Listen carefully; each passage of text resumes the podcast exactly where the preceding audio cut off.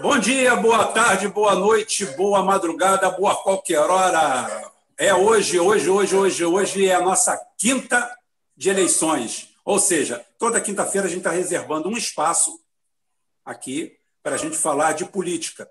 Estamos num processo eleitoral, óbvio, e nós temos, apesar de não termos partido, temos assim uma afinidade grande é, com o PDT, que tem muito remanescente lá ainda, temos essa afinidade, isso aí é normal, e a nossa pauta vai ao encontro dessas pessoas, que é uma pauta trabalhista, nacionalista, inclusiva, porque a gente sabe que sem inclusão a gente não vai a lugar algum. Nós temos que nos incluir, incluir a todos. Sim, nesse processo de inclusão é que nós vamos caminhar para algum lugar, porque do jeito que está, está muito difícil. Tanto uma esquerda identitária, é, chamando todo mundo de fascista, depois que Dona Dilma inventou esse termo para agredir um ex-companheiro de chapa, um ex-companheiro de chapa, ao seu Colares, primeiro governador negro do Rio Grande do Sul, que fez um trabalho lindo, maravilhoso.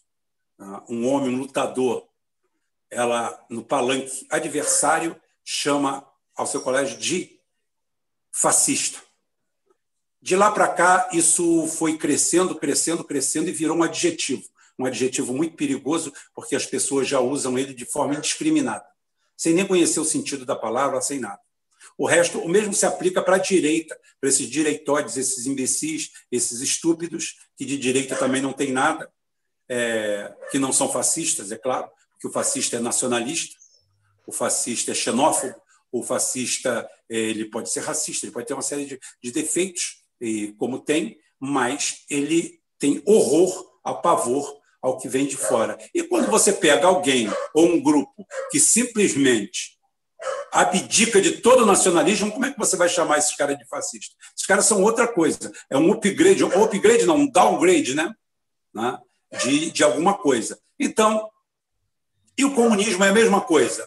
Os caras de lá chamam todo mundo de comunista aqui. Então, graças a isso, nós temos uma saída. A saída é o trabalhismo. Por quê? Porque todo mundo precisa trabalhar. Tudo que você compra, nada nasce na, na, na prateleira, nasce, nada nasce no balcão da farmácia. Aquilo tudo tem homem hora. Muitas pessoas trabalham por aquilo. Tudo isso que nós estamos fazendo aqui tem o trabalho de milhares e milhares de pessoas. E a gente esquece disso. Então, o trabalhismo antes de tudo. E o nacionalismo também. E eu passando agora, tem muita coisa para falar, mas eu já tenho mais que escutar. Vou passar para os nossos convidados. Primeiro, o Vina Guerreiro, nosso, um dos nossos candidatos em São Paulo, que tem mais de uma cadeira, é claro. Estamos com Márcio França e estamos com Antônio Neto. Estamos com o Vina Guerreiro. Hoje é o dia do Vina Guerreiro. E a Ana Rosa, essa menina maravilhosa, essa flor de Salvador, até rimou, eu não foi minha intenção, mas ela vai dar o recado dela também. Primeiro você, Vina. Oh, Rubão, obrigado novamente por me colocar aqui, por me acolher aqui. Quero saudar também a todo mundo que está aí no chat, né? a todos os camaradas da minha brava gente também, que estão por aí. Porventura, ao grande intelectual Wendel Pinheiro, um dos maiores conhecedores de trabalhismo nesse país. Que bom que está no PDT, porque nem todos os bons trabalhistas estão no PDT, infelizmente. Só que é lugar para caras como Rubem Gonzalez entrar, Sibeli Laura, Felipe Quintas, gente que presta, viu? Gente que não se vende. E quero saudar, obviamente, a companheira Ana Rosa, que eu venho conhecer visualmente hoje, né? E lembrar que hoje, dia 8, é a data da morte do grande camarada Ernesto Guevara, um grande é, é, latino-americano, propositor das libertações dos povos latino-americanos do jugo do hemisfério norte. É, e hoje também, assim, essa semana a gente vem comemorando no acumulado, a partir do dia 3, a Revolução, os 90 anos da Revolução de 30, trazida lá do Rio Grande de Wendel Pinheiro para o Rio de Janeiro, para depor ali Washington Luiz e Júlio Prestes, certo? E também, dia 3, fundação em 54 da Petrobras, essa que vem sendo tão destruída. E aí eu faço aqui um, um, um link, Rubão, para já terminar minha fala de apresentação, de dizer alô e muito obrigado por vocês, porque a, a, Petrobras, ela de certa forma, ela nasce baiana, como Ana Rosa é, né? Ela nasce ali na, na é ali que ela vai, são por décadas, é só na Bahia que vai ter a exploração do petróleo, e depois passar dali para a Bacia de Campos e aí tudo mais. Então, é legal que esses vínculos acontecem. Olha quem apareceu aí. Esse é outro que devia estar no PDT. Devia voltar. Tá fechado ali. Pode anunciar, Rubão, ou não? Pode, aqui tá, aqui é. E outro aqui cara que é seu. acabei não falando, mas eu põe a cara aí, meu comando. Põe a cara aí, meu comando. Grande capitão Léo, irmão, familiar, camarada querido, que também deveria voltar para o PDT assim puder. Assim veremos, assim veremos. Ocuparemos espaços. Muito obrigado. Meu amigo Vina Guerreiro, Vina Guerreiro, chimarrão de carioca, água de coco, ó. Chimarrão de carioca. Um lenço maragato aqui, ó. Em homenagem a Vira Guerreiro e ao chefe Rubem Gonzalez. Aqui. aqui. Eu tô, hoje eu vou só ouvir. Você é o, a estrela da noite aí. Desejar sorte. Vou acompanhando aqui. E aí minha passagemzinha é pequena, porque uma loucura, campanha uma loucura. Ontem eu tive no Morro do Leme, aqui na Babilônia, para ver o jogo do Flamengo, é claro. E aí é bom barato, depois eu conto lá, porque é, é bem, é, é no meio do morro. Então tem hora que a polícia para para ir ver o jogo, junto com a rapaziada, porque eu estou vendo o jogo ali. Depois cada um volta para o seu plantão, se deu para entender. Forte abraço aí, pessoal. Isso, isso lembra. Ô, Léo, isso aí lembra o. Ô, Léo, isso aí lembra aquele armistício em 1915, no Natal, é, nas trincheiras lá, lá, em, lá em Flandres, né? Que é, eles pararam a guerra e foram, e foram, foram estourar, trocar presente, jogaram bola, aí depois voltaram para cada seus trincheiros para se matar de novo. Ou o Pelé, né, Rubão? Quando foi jogar na África também, acabou com um conflito lá por uns dois dias. Isso, isso, isso, isso. Inclusive, antes de passar a bola para Ana Rosa, falar que é o seguinte: eu sou da Petrobras, quer dizer, é, 23 anos de Petrobras, é, a minha situação na Petrobras, estou em situações diversas, porque eu estou com ação na justiça, eu não sou desligado da Petrobras, é uma, é uma situação jurídica, mas eu 23 anos de ininterrupto e toda a minha formação na Petrobras é de perfuração. Eu tenho orgulho, porque eu sou é, o suprassumo do trabalho petroleiro. E toda a minha formação, toda a minha formação de homem de perfuração veio da Bahia eu fui fazer curso em São Sebastião do Passé, tá? perto de Salvador, em 1987. Tá? A maioria do mundo nem era nascida ainda, eu já estava aqui. Então é o seguinte, e toda a minha formação, e vim trabalhar na Bacia de Campos, o lugar onde a gente chora e mamãe não vê, pegando perfuração pela cara, Todas as equipes, todos os técnicos, todos os especialistas de perfuração eram baianos. Quem não era baiano era sergipano, porque o monopólio da perfuração era da Bahia e, da, e, e a gente tinha orgulho. A gente tinha orgulho daquilo. Você entrava numa sonda da Petrobras, o único contratado, o único terceirizado era o pessoal da cozinha, da hotelaria e o radiooperador. O resto, todo mundo era da Petrobras, funcionário de carreira, batendo marreta o dia inteiro, se rebentando e não raro morrendo. Perdi, perdi vários amigos em acidente. Não bastava o risco que a gente tinha de ir e voltar de helicóptero, chegava lá, o trabalho era duro e pesado, mas dava orgulho. Hoje, o cidadão não tem mais orgulho de ser trabalhador. O cara quer saber quanto que ele vai ganhar, quanto que ele vai tirar. A palavra orgulho foi dissociada do trabalhador. E eu tenho muito orgulho de todo o meu passado. Um dia, quem sabe, eu faço, eu vou falar só sobre mim. Eu vou trazer, eu já ia fazer isso para alguém me, vir me entrevistar. Acho que eu vou trazer o Vina para me entrevistar, Vina. Deixa comigo. Você me entrevista, aí a gente faz um, um negócio aí. Agora eu vou passar para a nossa Rosa. Graças a Deus, aqui só vem homem feio, barbado e horroroso. E hoje, graças a Deus, nós vamos melhorar o cenário. Vamos contrabalançar. Ana Rosa, Fique à vontade. Boa noite, pessoal. Obrigada, Rubem, por esse espaço. É, agradecer é, não só da gente compartilhar um espaço com pessoas trabalhistas, mas pessoas que tenham empatia pelo povo. Acho que isso é um, um ponto principal da vida, né? É, além da gente é, ser nacionalista, acreditar no nosso país, foi o que eu conversei um pouco com o Rubem, é da gente acreditar no povo, né? Da gente estar aqui pelo nosso povo.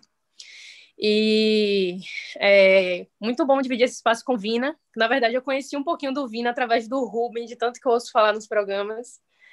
E fico muito feliz também de dividir esse espaço. É, uma boa noite também para quem está aqui acompanhando, né, que conhece um pouco do meu trabalho. Falei muito bem de vocês para o pessoal. Queria muito que eles estivessem aqui, estão aqui.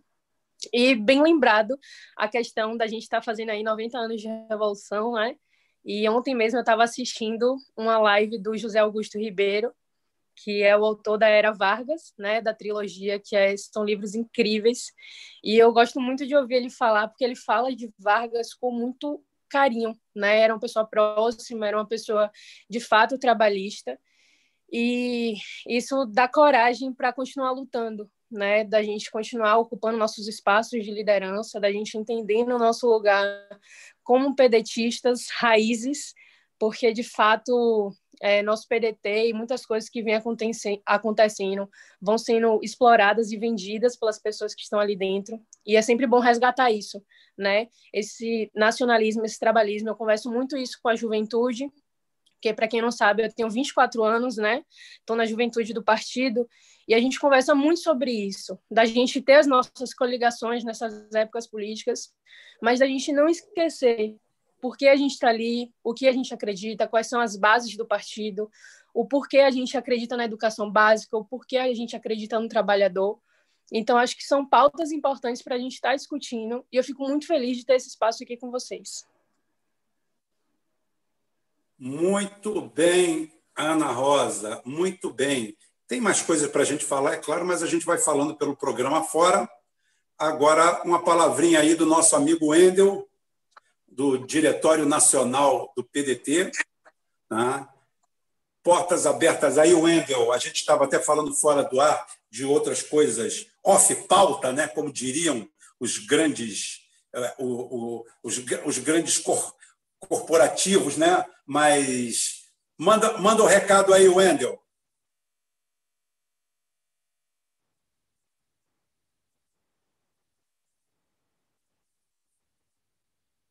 Wendel... O microfone, Wendel.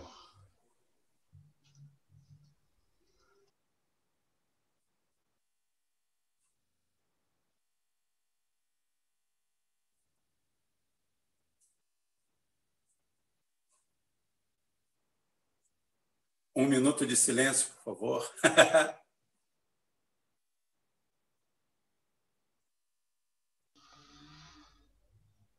Wendel, Wendel, peraí. Está desligado o microfone. O micrófono. O micrófono. Sim, som.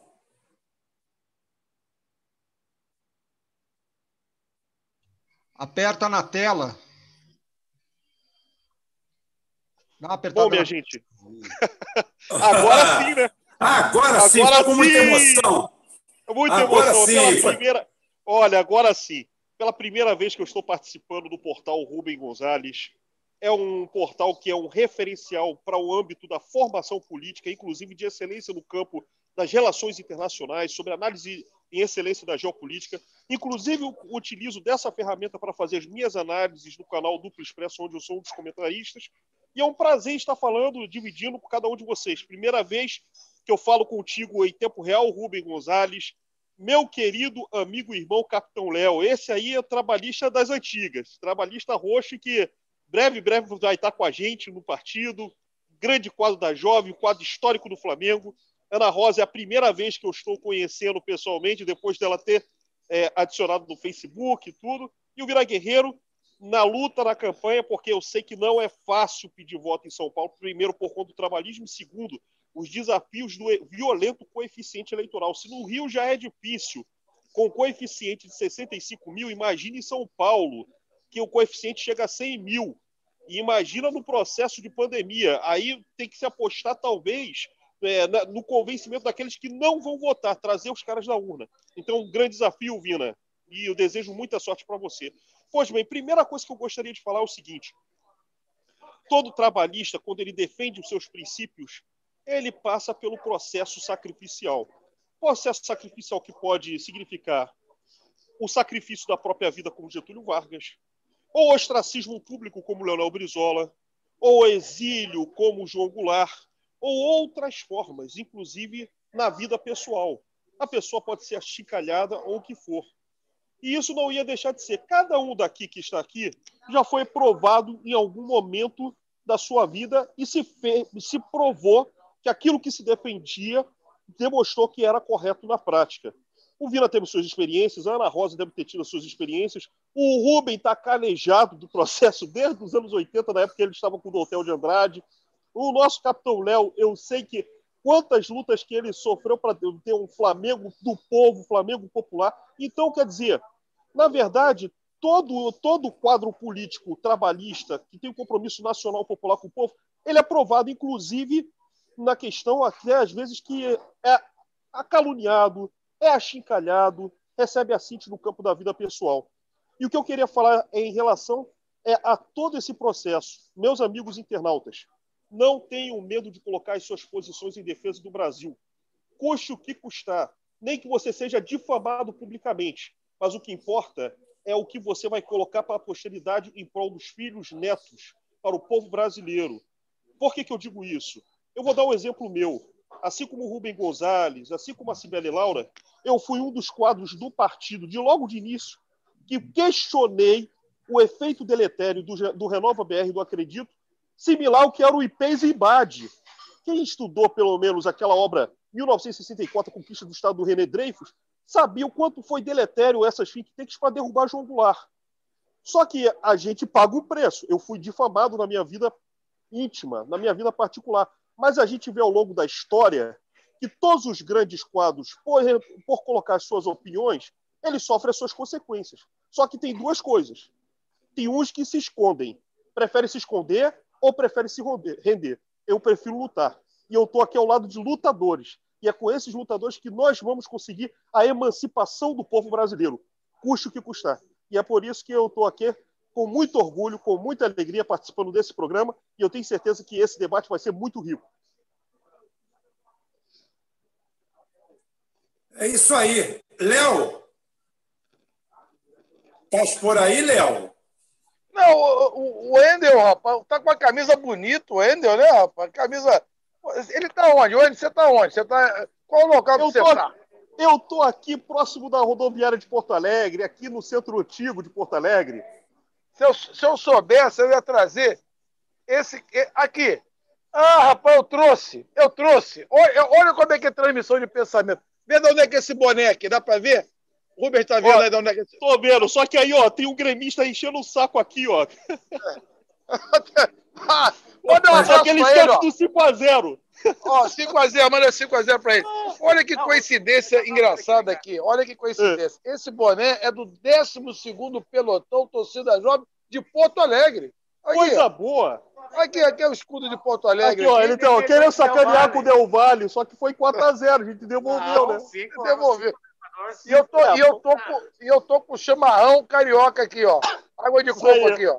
Chimarrão carioca, ó. Pessoal, quero agradecer. Eu vou, eu, vou, eu, vou, eu vou participar, mas eu acho que hoje à noite é da, da, da senhorita aí, da Rosa e do Vina. E do Vina, Endel, e do Vina. O, o Endel é um guerreiro, é um cara muito inteligente, faz a, a, a, conexão das palavras com alta. Ele sabe o poder da palavra, o Endel, né? Ele fala legal. E depois ele, ele é um cara que defende também o nacionalismo, é um cara coerente em defesa da cultura nacional. Então nós formamos um time nós temos o nosso chefão aí, que é o Rubem Gonzalez, que é o capo de tutte capo. Nós sabemos, sendo na Espanha, tem um pouco de italiano.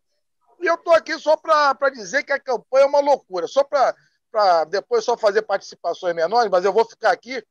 É, é só dizer para você o seguinte: eu adotei aqui uma campanha brisolista, de rua, de fluxo e contra-fluxo. Então eu vou para a rua, abraço o povo, converso, ouço, Ontem eu vi várias sugestões aqui para as barracas aqui de Copacabana, a Orla da Praia, do Leme a Pontal. Várias ideias, eu vou botar isso tudo no nosso portal, tem o portal do Capitão Léo. Nós vamos defender os CIEPs em tempo integral, que estão fazendo 35 anos aqui no Rio de Janeiro. Nós vamos defender a escola pública e vamos defender a, a municipalização do Maracanã para a volta do povo frequentar o Maracanã, voltar com a geral do Maracanã. Pessoal, eu vou ficar agora sabendo que a vez é do grande guerreiro, Vila Guerreiro, e, e pô, a minha esposa é fã dele, rapaz. A Terezinha adora o Vila Guerreiro. E quero ouvir também a, a, a companheira Rosa, baiana, eu já digo para você, doutora Rosa, você tem cara de passista da Portela, você vai ser uma fuliana Portela. Eu vou, você vai ganhar a eleição, vai vir visitar o Rio de Janeiro, e eu vou te dar a camisa da Portela, eu como benemérito. Convidar você e o Vina Guerreiro para vir aqui.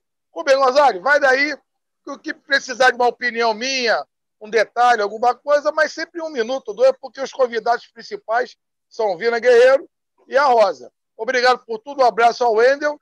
Eu estou aqui, vou ficar aqui. Me chamou, eu dou minhas porradas aqui também. Se for para dar porrada, eu, só mais um minuto só. Eu, eu, e o, eu e o Vina Guerreiro ficamos nacionalmente populares depois que nós baixamos a bola dos Bolsonaro, tá certo? Então, Vina Guerreiro é meu irmão em São Paulo eu aqui do Rio. O, Vina, eles botaram a gente lá em cima. Depois dessa, nós temos que ganhar essa eleição. Vai daí, Rubão, vai daí.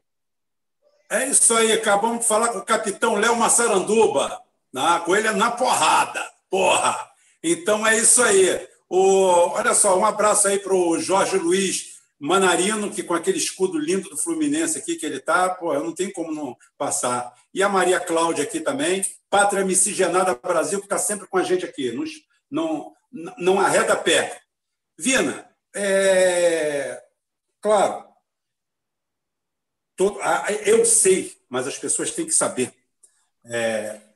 Como está sendo a dificuldade a dificuldade de uma, uma cidade igual São Paulo de tentar viabilizar de novo o, um trabalhismo, é, porque o que, que acontece? Maltrataram demais a esquerda, a ponto que hoje eu falo que eu não sou mais de esquerda.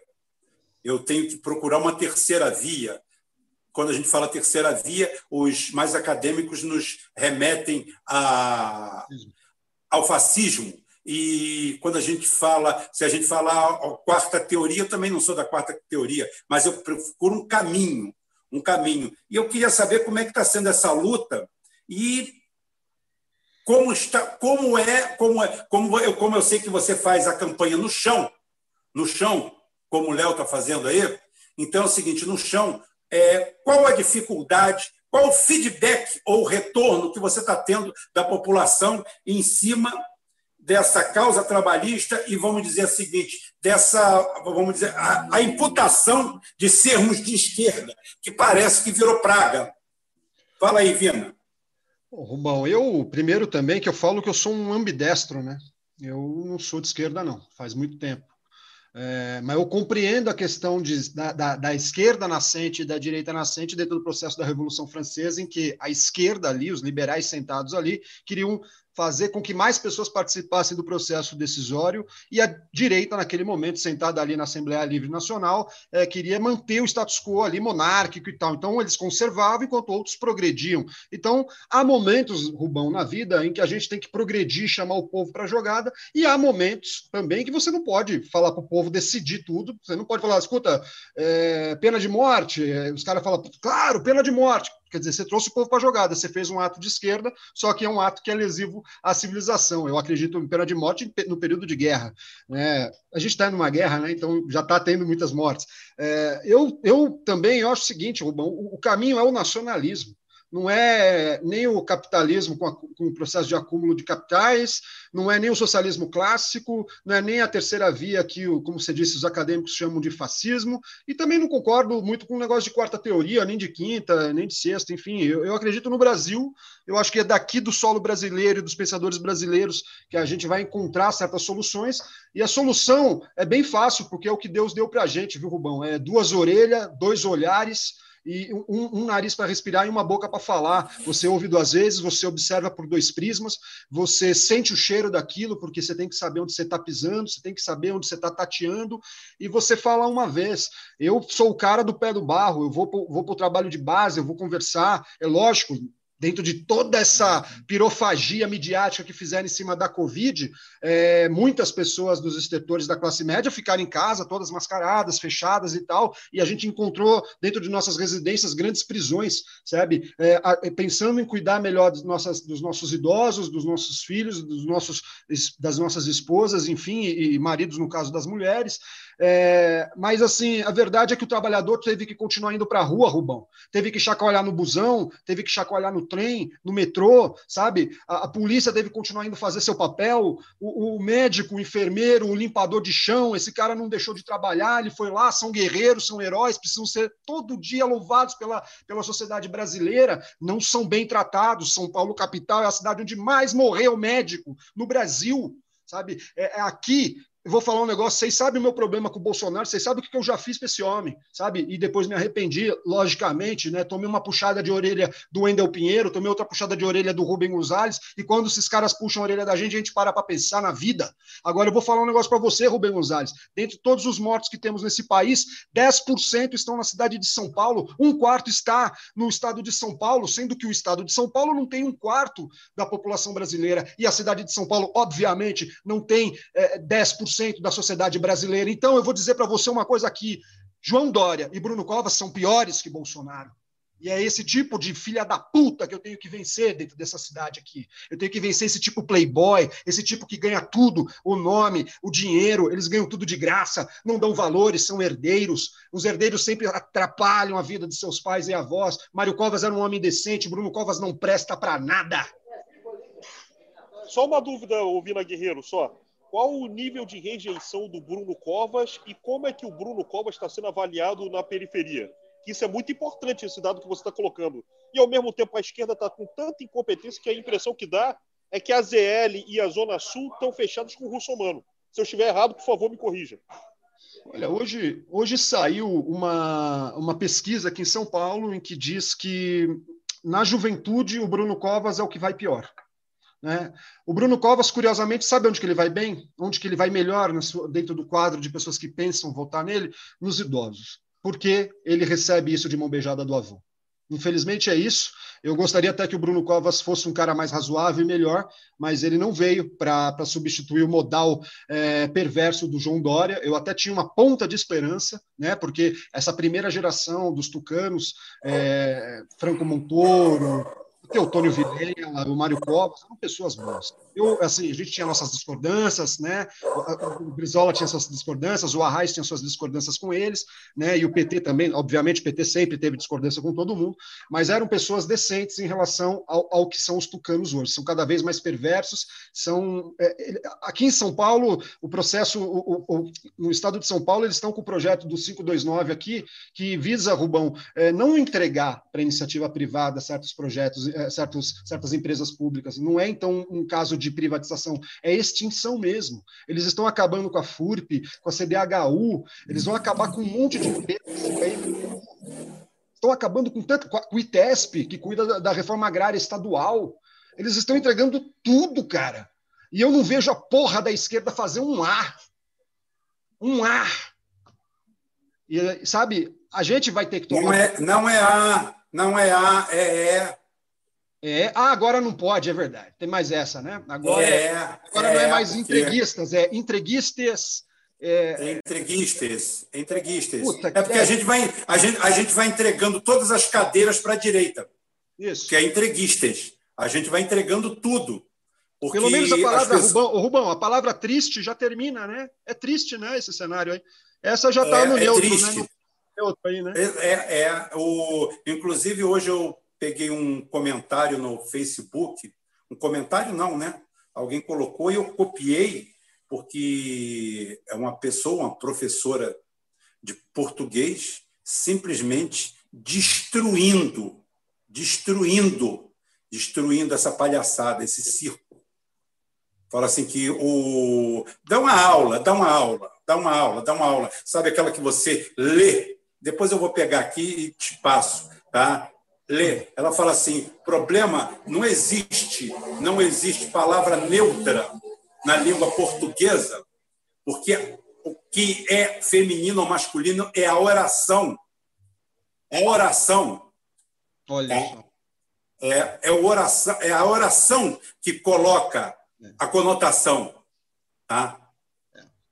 É, então é o seguinte, fala assim, tem, não, não, ela fala assim, tem, tem, tem, tem palavras masculinas que terminam em A e tem palavras femininas que terminam em O. E, eles, e ela cita os negócios. Então é o seguinte: a melhor coisa que esse pessoal precisava mesmo era de um campo de concentração com dieta de 400 calorias. Tá? Pelo menos uns, uns dois anos lá, que é mais ou menos o tempo limite que o cara aguenta sobreviver, com 400 calorias em média, ficar lá e sair de lá para aprender a ser gente, aprender a ser humano. Porque esse pessoal, esse, você falou do, do Mário Covas, do, do Bruno Covas, você falou do, do John Dória, esse pessoal é igual, é da mesma estirpe, são vinhos da mesma pipa. Todos eles, todos eles são vinagre. É vinho que estragou. Todos eles essa falsa esquerda que está aí, esses idiotas, esses identitários, e um dos motivos que me levou a, chamar a Ana Rosa, primeiro foi a diversidade, que nós temos que ser diversos, tá? que as pessoas falam assim, ô oh, Rubem, você é contra isso? Não, eu sou contra a estrutura disso. É, você é contra a ONG? Assim, não, eu sou contra o que foi feito com a estrutura da ONG. A ONG, se você colocar no papel, é um negócio maravilhoso. É. É uma coisa maravilhosa. Aí você vê os bandidos entrando lá para dentro, criando coisas, fazendo até um processo de think tanks, de invasão cultural. Vocês estão atacando o nosso país usando como preposto o quê? Uma ONG, que deveria ser eu, você, o Léo, a Rosa, vamos fazer alguma coisa por alguém? Vamos ajudar alguém?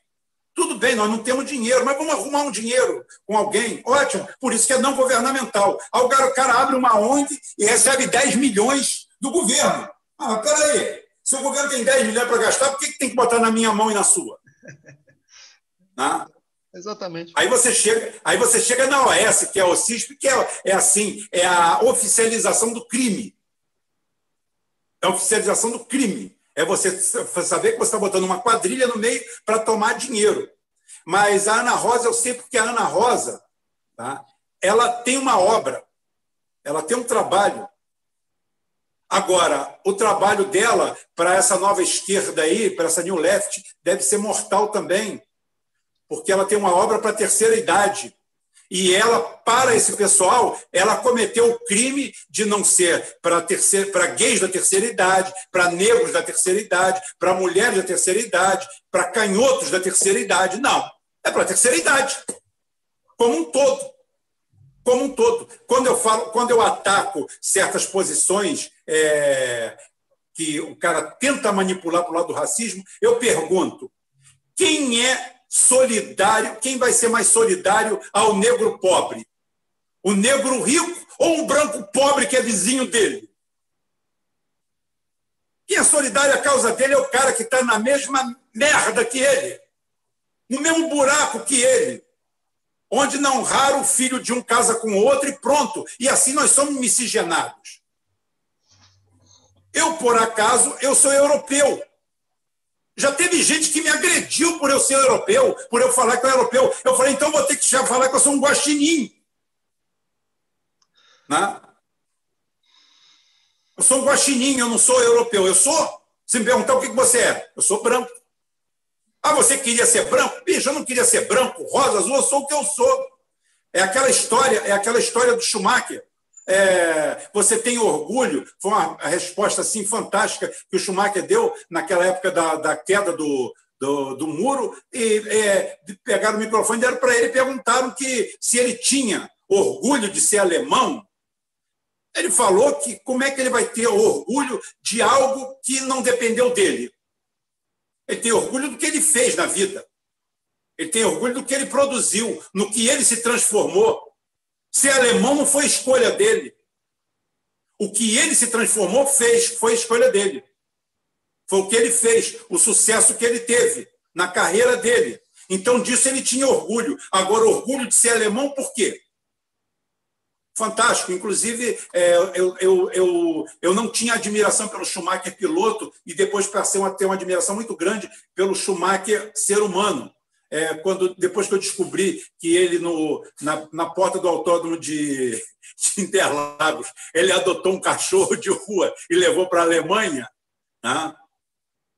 falou: o bicho está morrendo de fome aqui, pegou e levou, botou no jatinho dele e levou mandou lá resolver qual o problema que tinha legal e pronto. Então ele fala isso. Ele fala assim: eu tenho orgulho. Ah, você tem orgulho de ser branco? Eu tenho orgulho do que eu faço. Ah, eu tenho orgulho do que eu faço, do que eu me tornei, do que eu realizo. É isso que você tem que ter orgulho. Você não pode ter um orgulho de uma condição que foge ao seu controle. Ah, você nasce alemão, ou nasce brasileiro, ou nasce japonês, ou nasce o que for. Né? Ótimo, você vai ter orgulho disso? Alguém é bom principalmente porque é isso, aquilo aquilo outro? Alguém é bom porque é branco e alguém é ruim porque é negro, ou vice-versa? Não. Existe racismo? É claro que existe, mas graças a Deus no Brasil nós temos lei antirracismo, coisa que não existe nos outros países. Então, já podemos tipificar como crime. Isso é uma grande vitória. Não tenho nada contra a lei antirracismo. O cara que pratica racismo de forma clara, agora não pode acontecer como na terra da minha amiga Ana Rosa aí, que uma candidata vereadora do PT tinha que ser do PT, né?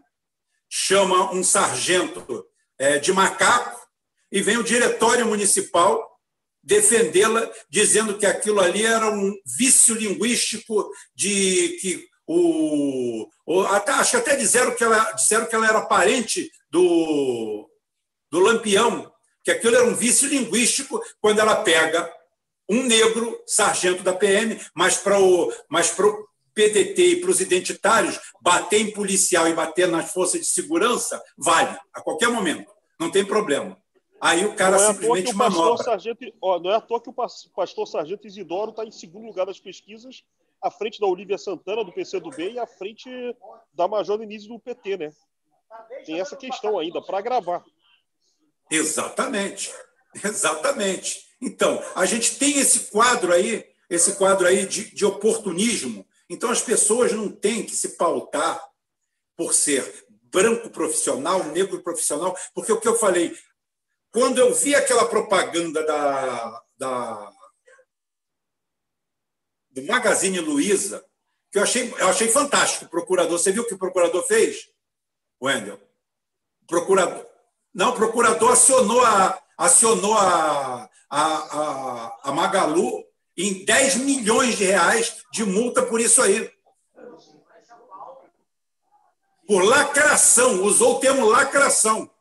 Uhum. Falou que os institutos de, de propaganda e marketing estão partindo para o marketing de lacração. E, baseado nisso, pediu a multa de 10 milhões de reais para o Magalu, para aquilo ali. Porque aquilo é oportunismo. Porque, você colocaria que... uma sugestão, Rubem, o seguinte, quando você tiver um programa específico, você falar sobre a cultura, não só da lacração, mas também do cancelamento, porque eu acho que são pragas da pós-modernidade do processo político e do processo do ativismo político. Porque antes se debatiam ideias. Se fosse para o confronto, se combatiam ideias. Hoje parece que se você não concorda com uma posição, você é cancelado. Ou se não, começa com uma lacração para te inviabilizar. Então, eu acho que é um fenômeno que, na verdade, promove a irracionalidade do processo político, seja pela direita ou seja pela esquerda. E isso demonstra, inclusive, muito da cultura de ódio e, ao mesmo tempo, da falta da perspectiva dos setores ditos ideológicos. É, inclusive, por exemplo, muitas das dificuldades que nós sofremos é decorrente de que as nossas posições no campo nacional popular, por não ter essa compreensão, volta e meia, por conta da cultura da lacração fácil das redes, ou da cultura do cancelamento, porque para ser cancelado, você sofre as consequências, são pesadas. Então, na verdade, vai chegar um tempo que a sociedade vai saturar a própria sociedade quando a gente não sabe, 10 anos, 5 anos, 15 anos, eu acho que é uma sugestão, inclusive, para você colocar, inclusive, nos seus programas, Rubão. O que está faltando depois dessa da Magalu de aparecer um canalha igual aquele, aquele o velho da Ravan e aproveitar e fazer um só para branco? Pronto, é o que falta. É o que falta, porque é um oportunista, é um canalha, é um mau caráter. Tá? E o que, que ele precisa disso aí? A bola está quicando na frente dele. Pronto. Mais divisão, mais divisionismo, a gente não precisa disso. A gente não está precisando disso, de momento algum. E, mais uma vez, a gente remonta a Dilma com esse processo de lacração, quando ela chega, sobe ao palanque e chama o outro de fascista. Né? Chama o outro de fascista, classifica o outro como fascista e começa a esse processo aí de, como você falou, de lacração aonde as pessoas simplesmente não permitem o gente que nunca foi na porta de uma fábrica, gente que nunca pisou no chão de uma fábrica, nunca. O cara escreve um novo manual da esquerda e pergunta para você: dá licença, você é isso, isso. Então você não é de esquerda. Ele que vai te dizer se você é de esquerda ou não. Um bosta, um bosta que nunca na vida militou por nada. Mas eu tenho que dar espaço para Ana Rosa, porque eu estou falando demais eu sou feio demais. E o, e o Wendel também, só gente feia. Ana Rosa, fala do seu projeto, fala do seu trabalho, e depois a gente volta na segunda rodada para falar mais coisas. Mas fala aí, Ana Rosa. É, essa questão que você falou agora da esquerda é interessante, porque eu tenho um grupo de voluntários, né? Eu tenho um projeto social para idosos aqui em Salvador, chamado Netas por Escolha. Eu criei esse grupo porque eu tive, tive um avô né, que faleceu em novembro do ano passado que tinha Alzheimer. E por muito tempo a gente morou com ele para ajudar as questões da casa, para estar tá fazendo companhia. E eu via muito que a gente conseguia entregar para ele esse mínimo existencial de amor, de carinho, de cuidado, de material, e eu resolvi criar esse projeto. E aí, quando você fala esse negócio da esquerda, tem um, esse grupo de voluntários que tem umas 130 pessoas no grupo que eu coordeno, né? E aí, uma, na época das eleições, é, eu nunca expus isso no meu grupo, porque o meu grupo ele é diverso. Se você é de direita, ótimo. Se você é de esquerda, ótimo. Se você é preto, se você é branco, se você é magro, se você é gordo. Eu só quero que você tenha noção que você está indo lá para fazer o bem, para ajudar pessoas e acabou. Não me importa quem você é. E aí, na minha página privada, eu sempre tive os meus posicionamentos é, tendenciosos para a esquerda e sempre expus as minhas ideias, os, as coisas que eu acredito. E uma voluntária, uma vez, me perguntou no grupo, é, assim, Ana Rosa, é, você é de esquerda? Aí eu fiquei meio assim, meio acanhada, mas resolvi responder e a gente entrou em um debate e eu via que ela não aceitava que eu era de esquerda. E a gente teve muitas brigas durante esse processo, né, dentro de um projeto social. E aí eu me fiz entender. Eu, eu pensei comigo, esses extremismos nunca vão levar a lugar nenhum. Você está dentro de um projeto social, né, que primeiramente a gente está preenchendo uma lacuna do Estado, porque não deveria nem existir projeto social, não deveria existir ONG, ao meu ver, porque o Estado tem que promover isso, está lá na Constituição, que esse mínimo essencial é do povo, que o povo, isso é direito do povo, então a gente tem que estar tá lá, tem que estar tá lá lutando, tem que estar tá lá questionando os nossos direitos. Eu estou lá para fazer isso que o Estado não faz, né? Então começa daí já essa problemática que a gente tem. É, a questão da ONG, do projeto social que eu criei, é, muitas vezes dentro do PDT, inclusive pelos meus colegas da juventude, eu fui chamada de onguista, né? sem ao menos eles conhecerem um projeto social, sem ao menos eles entenderem o que eu fazia com aquelas pessoas, as vidas que eu mudei, né? Que todo final de mês a gente está prestando contas do que entra e do que sai dentro do projeto. Sempre foi um projeto muito sério, porque assim, eu nunca precisei, nunca precisei de dinheiro, graças a Deus. Minha família sempre teve uma estabilidade muito grande. E eu pegar o dinheiro que é voltado para os meus idosos e está subtraindo é muito além do que eu sou, é uma coisa que eu nunca vou fazer. Então, muitas pessoas dentro do partido não acreditavam nisso, porque eles estão acostumados com essas ONGs, né? Que vem gente de fora para querer dizer que vai ajudar índio, que vai ajudar preto, que vai entrar em comunidade, e está subtraindo esse dinheiro, né? Esse dinheiro que é do povo. Inclusive, uma amiga minha daqui, da Universidade Federal da Bahia, estava é, me contando que ela, eles criaram um projeto dentro da Federal, e uma das pessoas de lá de dentro que criaram esse projeto social e, e tal, enfim, e ele subtraiu mais de 100 mil reais, que era voltada para a educação, que era voltada para aquelas pessoas, que era de dentro da federal.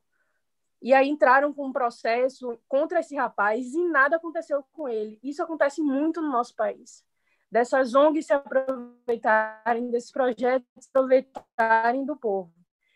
E eu criei o Netos, é, consegui fundar ele em outros estados, inclusive tem um, um, pequeno grupo em São Paulo, né? Que eu gosto muito, inclusive, que dá certo, as pessoas funcionam, é, funciona mudar a vida das pessoas, que a gente não vai só para levar esses donativos, a gente vai para fazer reformas nos abrigos e a gente vê que no momento que eles não precisam mais estar saindo de lá indo para outro que precisa. Inclusive, é, ano passado eu impedi um, o fechamento de um desses abrigos. E aí eu descobri que uma pessoa dentro da prefeitura estava querendo fechar o abrigo para criar uma UPA. E aí eu estava pensando comigo, uma pessoa dessa nunca vai ter noção do que é empatia e nacionalismo. Por que nacionalismo? Porque aquele lugar ali é deles por mais que seja uma questão voltada municipal de criar uma UPA, aquele lugar deles.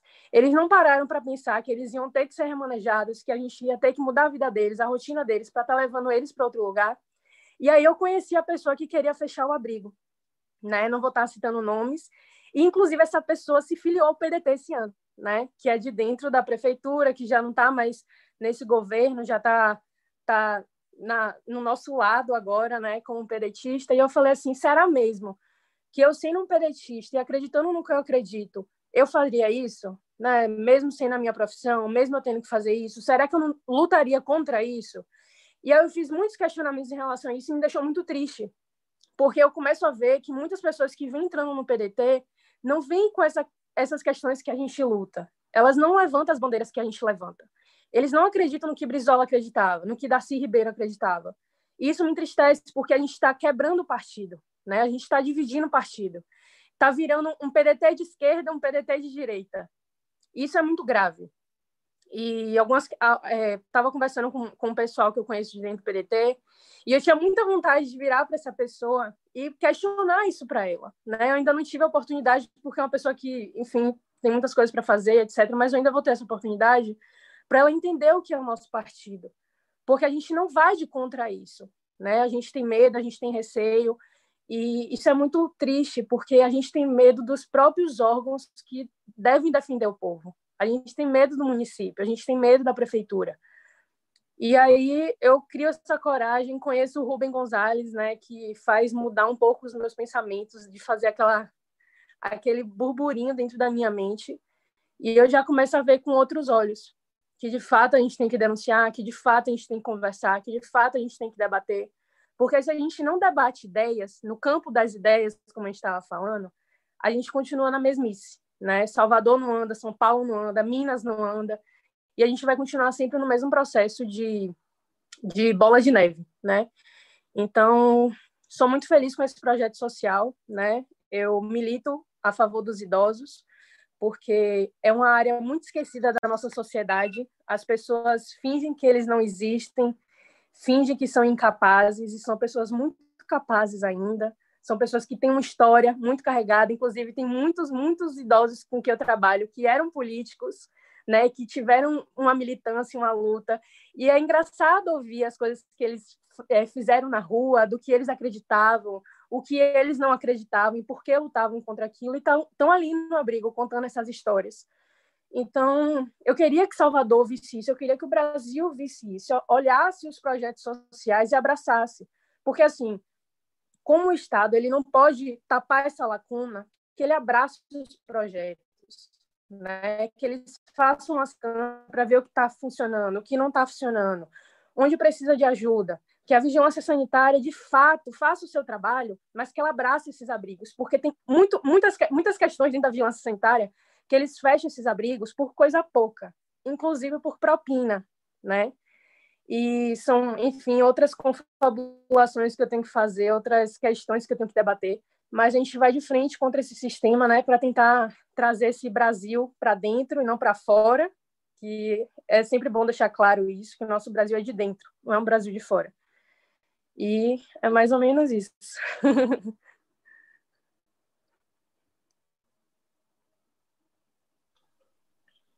Ei, Baiana Retada, sou. É isso mesmo, é, exatamente isso. É, alguma consideração aí, Léo? Alguma pergunta, alguma coisa? Wendel? Não, não, é, a, a doutora companheira Rosa, ela mistura inteligência charme e determinação. Ela parece, o Wendel vai confirmar isso, ela parece aqueles, aquelas brisolistas do tempo aqui da, da Brisolândia. Que legal. Parabéns. Ô, Albertina Neri. Hã? Albertina é verdade. Neri. Eu só bato palma. Eu, eu, eu, eu, eu passo, a minha, passo a vez para o Wendel. Wendel, seus comentários aí. Qual é a nota para nossa futura pois é, vereadora? Não, ela, é um, ela é um quadro pronto. Para mim, me surpreendeu. Para mim, me surpreendeu, porque é a primeira vez que eu estou conhecendo, me surpreendeu. Ela está falando muitas realidades que, inclusive, permeiam as contradições internas do PDT e que a gente, inclusive, fala o tempo todo, seja o Rubem Gonzalez no portal dele, seja os comentários que a gente faz nos outros espaços e eu acho que o desafio é esse: qual é o projeto é, popular de nação que a gente tem?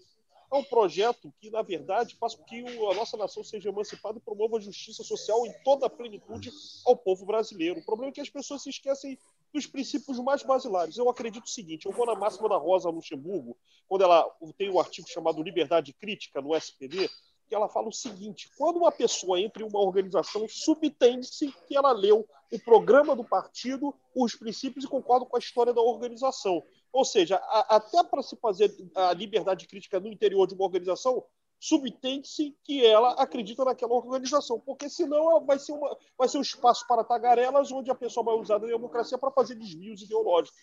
Esse é o primeiro grande ponto. O segundo grande ponto que eu queria colocar é parabenizar a altitude da Ana Rosa de fazer um trabalho efetivo em prol da terceira idade. Tema esse que é uma pauta que muitas vezes os próprios partidos políticos negligenciam. Quando muito falo da reforma da Previdência de forma defensiva. Então, realmente, são questões inerentes e que eh, deve ser colocado com maior vigor uma política clara para a terceira idade. Seja, por exemplo, no acesso democratizante à cidade. Você, como uma futura vereadora, Ana Rosa, você vai colocar na discussão do plano diretor urbano como é que você quer colocar uma Salvador democrática para a terceira idade, seja no uso dos aparelhos, é, dos serviços públicos, enfim, são coisas realmente inerentes. É, e até, por exemplo, o Capitão Léo andando em Copacabana, ele sabe que são, é, é, o bairro mais idoso do Rio de Janeiro, que é mais de 30% da população carioca. Eu não sei como é que é aí em São Paulo, Vina, como é que é o contingente, enfim, mas aí tu pode falar depois aí na, teu, na, na, tua parte. Mas, e por último, eu gostaria de colocar uma questão, porque eu vou ter que sair desse nosso, desse nosso rol de conversa. Mas eu gostaria de colocar uma questão muito importante, que é também é, um dos fenômenos às avessas. Se você tem o identitarismo do pós-moderno liberal, você também tem o, o identitarismo no campo religioso. Você coloca a falsa polêmica entre o conservadorismo e o liberalismo pós-moderno. E eis que está entrando o PDT aí, é, movimentos como PDT Axé, cristãos trabalhistas. Daqui a pouco a gente vai ter ateus getulistas, budistas, brisolistas, judeus com 12. E aí a gente começa a pegar aqui dos grandes quadros de autora, como o K.O., como Abdias do Nascimento, nunca precisaram de um movimento confessional. Né? Nunca que Samuel Weiner amigo pessoal de Vargas, um grande representante da, da, do jornal Última Hora, e o Isaac Ayorn, um grande representante judeu que foi presidente da Câmara Municipal de Porto Alegre, nunca eles perguntaram para ter um movimento no partido. Nem mesmo protestantes como o grande deputado federal Rui Ramos, um grande parlamentar trabalhista dos anos 50 e 60, ou Lisânias Maciel, um grande representante dos direitos humanos do Rio de Janeiro. Nenhum deles queria um movimento cristão ou evangélico. E eis que agora, no, no, no decorrer do século XXI, eis que agora, se de um lado você quer começar a ter uma representação é, confessional, isso se torna muito perigoso, porque por mais que as intenções sejam bonitas, mas a gente sabe qual é o modus operandi posterior quando você tem corporações eclesiásticas dentro do processo político partidário. E a gente sabe como é que é a disputa de poder. A função de um partido é disputar o poder para colocar seu projeto político. Imagina se você começar a ter núcleos organizados que daqui a pouco vão fazer política de cunho denominacional ou de cunho confessional. Isso é um perigo até para o dito Estado é, democrático popular né, que nós preconizamos. Então, é, é uma coisa que eu gostaria de apontar. Eu, eu falo fraternalmente à Executiva Nacional do PDT que é um erro que eles não têm dimensão, por mais que eles acham que estejam democratizando os espaços do partido para as novas correntes. Eu acho isso um equívoco, porque nega a própria proposição do Estado Democrático de Direito e os trabalhistas, pelo seu projeto popular de nação, eles sempre foram includentes. Nunca rejeitou um bandista, nunca rejeitou um católico, um evangélico, um judeu, um ateu, até porque todos fazem parte do povo brasileiro. Então não tem razão de ser você colocar um setorial, um movimento é, confessional no interior do partido. Imagina, PDT coloca hoje, daqui a pouco o PT coloca movimentos confessionais, PC do B, PSOL, daqui a pouco você vai ter, na verdade, quase que partidos de fundo confessional fundamentalista, ainda que com teor social do campo dito de esquerda. Então, isso é um perigo. Eu acho que isso tem que ser amplamente debatido e as pessoas não têm dimensão do, do que isso significa de forma deletéria. Né? Então, é, é, até mesmo para que, se a gente já está tendo problemas, inclusive do campo da direita de cunho confessional, né, do, da Christian Right, né, imagina se a gente for começar a fomentar nos partidos políticos, até porque os partidos políticos eles são sujeitos políticos e eles têm a razão de ser, disputar o poder para implementar o seu projeto de sociedade. Aí eles vão falar: ah, mas nós não conseguimos entrar nas igrejas, nos terreiros, nas sinagogas. Foi por incompetência política, estratégica e programática do partido em colocar o seu projeto de sociedade para aqueles cidadãos. Então, é, eu lamento a postura da Executiva Nacional do PDT, a quem eu tenho muito carinho pelo Carlos Lupe, Manuel Dias, André Menegoto, André Figueiredo, o próprio Ciro Gomes. Eu tenho carinho por todos. Mas uma coisa é a gente ter carinho por cada uma das pessoas. A outra coisa é a gente falar sobre questões políticas. E essas questões políticas, mal ou bem, elas têm os seus efeitos a curto, médio e longo prazo. Como eu sou aquariano e aquariano tem um viés muito visionário e às vezes o erro do aquariano é não olhar o presente, a gente começa a ver qual o desdobramento desse processo. Se a gente já via lá atrás, né, Rubão, sobre os efeitos deletérios de think tanks como Renova BR, com Tabata Amaral, Malu Molina, etc., que dirá agora com movimentos religiosos no interior dos partidos políticos. Hoje é o PDT, amanhã é o PSB, pode ser PT. O que, que isso vai refletir a posteriori na sociedade se esses partidos forem poder? E esses movimentos, caso elejam deputados federais, deputados estaduais, vereadores, qual vai ser o modus operandi? Então, quero é, deixar a minha saída desse bate-papo, foi muito bom, mas que eu tenho que é, ver algumas coisas aqui.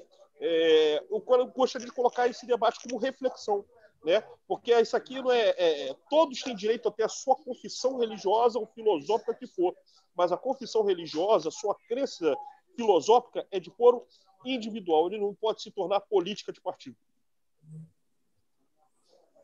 Perfeitamente, Wendel. Perfeitamente, exatamente é isso aí. O, há um desvio muito grande, né? Eu não sou aqui, não estou aqui criticando o PDT, é, eu estou criticando aqui porque não me cabe ficar criticando o PDT, me cabe criticar os partidos ditos, tidos e havidos como trabalhistas, é, eu estou falando partido de verdade, não estou falando arremedo. Tá? Eu não estou falando PCO, eu não estou falando PSTU, estou falando partido. Saindo, minha gente. Bloco. Vai lá, vai lá, Wendel. Depois Valeu, vê o resto. Um abraço a todos do portal. Mandar, mandar um abraço para o Wendel aí, pô, muito legal. Eu sou seu fã incondicional, hein? Eu também sou teu fã, estou torcendo pela tua vitória, ô Capitão Léo. Muita força. Eu sei que a campanha é dura, mas eu tenho certeza que com a tua campanha ideológica a gente chega lá, tá bom, meu querido? Valeu, Sucesso, irmão. Guerreiro. Que eu sei que a campanha é dura em São Paulo. Obrigado, oh, Ana Rosa, eu sei que a tua campanha é ideológica, eu sei que tem contradições internas no PDT na Bahia, porque eu sou filho de baianos, de baianos de Alagoinhas, então estou torcendo para você. Eu tenho parentes. Wendel, eu acho, eu, acho que, eu acho que você. Por que você não é candidato, Wendel? Tu é baiano, tu é judeu, olha, olha, tu tem 30 nacionalidades, tu é carioca, mora no, mora no Rio Grande do Sul. Tu é o político certo, rapaz. Puta merda. mas aí você... é aquela coisa, né? É aquela coisa, a gente tem que ter um exército por trás para dar apoio. A gente não pode ser general de uma, de, uma, de, uma, de uma tropa de um só, né? Então a gente. Né? Então é isso, Rubão. Muito abraço para todos, Capitão Léo, Ana Rosa, Vina Guerreiro, Rubão. Um abraço. Levem o meu carinho e a todos vocês que acompanham o portal Rubem Gonzalez continue usufruindo do melhor que tem de análise de geopolítica de relações internacionais. E quem quiser me ver, eu apareço no Duplo Expresso toda terça-feira fazendo análise de conjuntura. Tá bom, minha gente? Valeu, Wendel. Valeu, Wendel. Valeu, é, abraço. É, quando a gente abriu esse espaço aqui no nosso humilde canal, foi exatamente foi exatamente para a gente é, recolocar as coisas no trilho. Então, nós é, abrimos espaço aqui para alguns amigos nossos. E em cima do que a gente acredita. aqui se pergunta, as pessoas fazem aqui no campo dos comentários aqui as perguntas. É, Rubem, posso, aonde posso tá... fazer uma parte? Posso fazer uma parte? Pode, pode, pode, pode. O, cana o canal, o portal Rubem Gonzalez é onde os amigos de 30 anos que não se conheciam se encontram. Segue aí. É, é verdade, é verdade, é verdade. A gente começa a achar por afinidade. Até o meu grupo lá, o, o, o, grupo que faz o churrasco comigo, que faz a brincadeira, aquele grupo que a gente fala assim, puro sangue, que a gente criou o www.jornalpurosangue.com, que nós conseguimos colocar num provedor russo, graças à ajuda das pessoas. Fizemos uma ação entre amigos e, e, e conseguimos montar o, tudo e colocar lá, salvando aí, porque toda hora a gente está tomando é, pau na cara aí desse, desse establishment.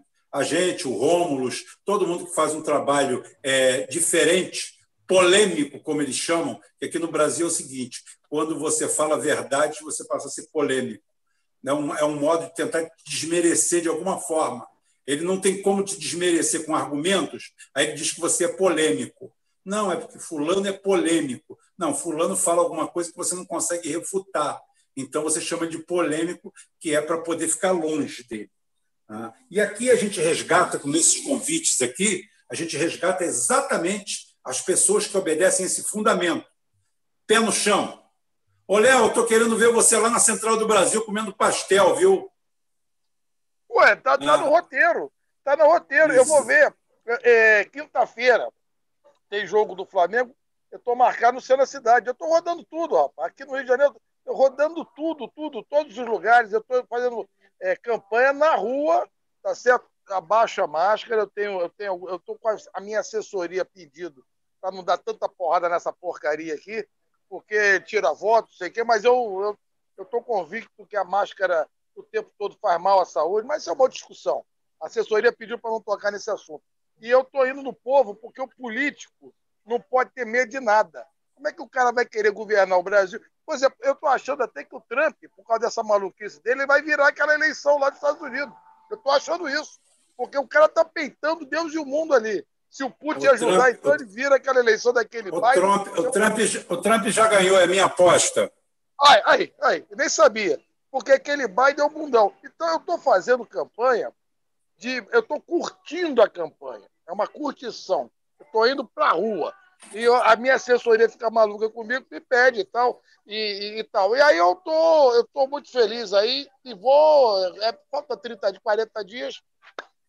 Meu amigo, todo o Rio de Janeiro eu vou passar. Já passei, senador Camará, já fui dentro da comunidade da Maré duas vezes, fui na Brás de Pina, no conjunto, da, conjunto do da Regina, tive agora na Penha, Ontem na comunidade aqui da Babilônia, conversei com os barraqueiros da praia e vou estar, vou estar em Marechal Hermes em breve também.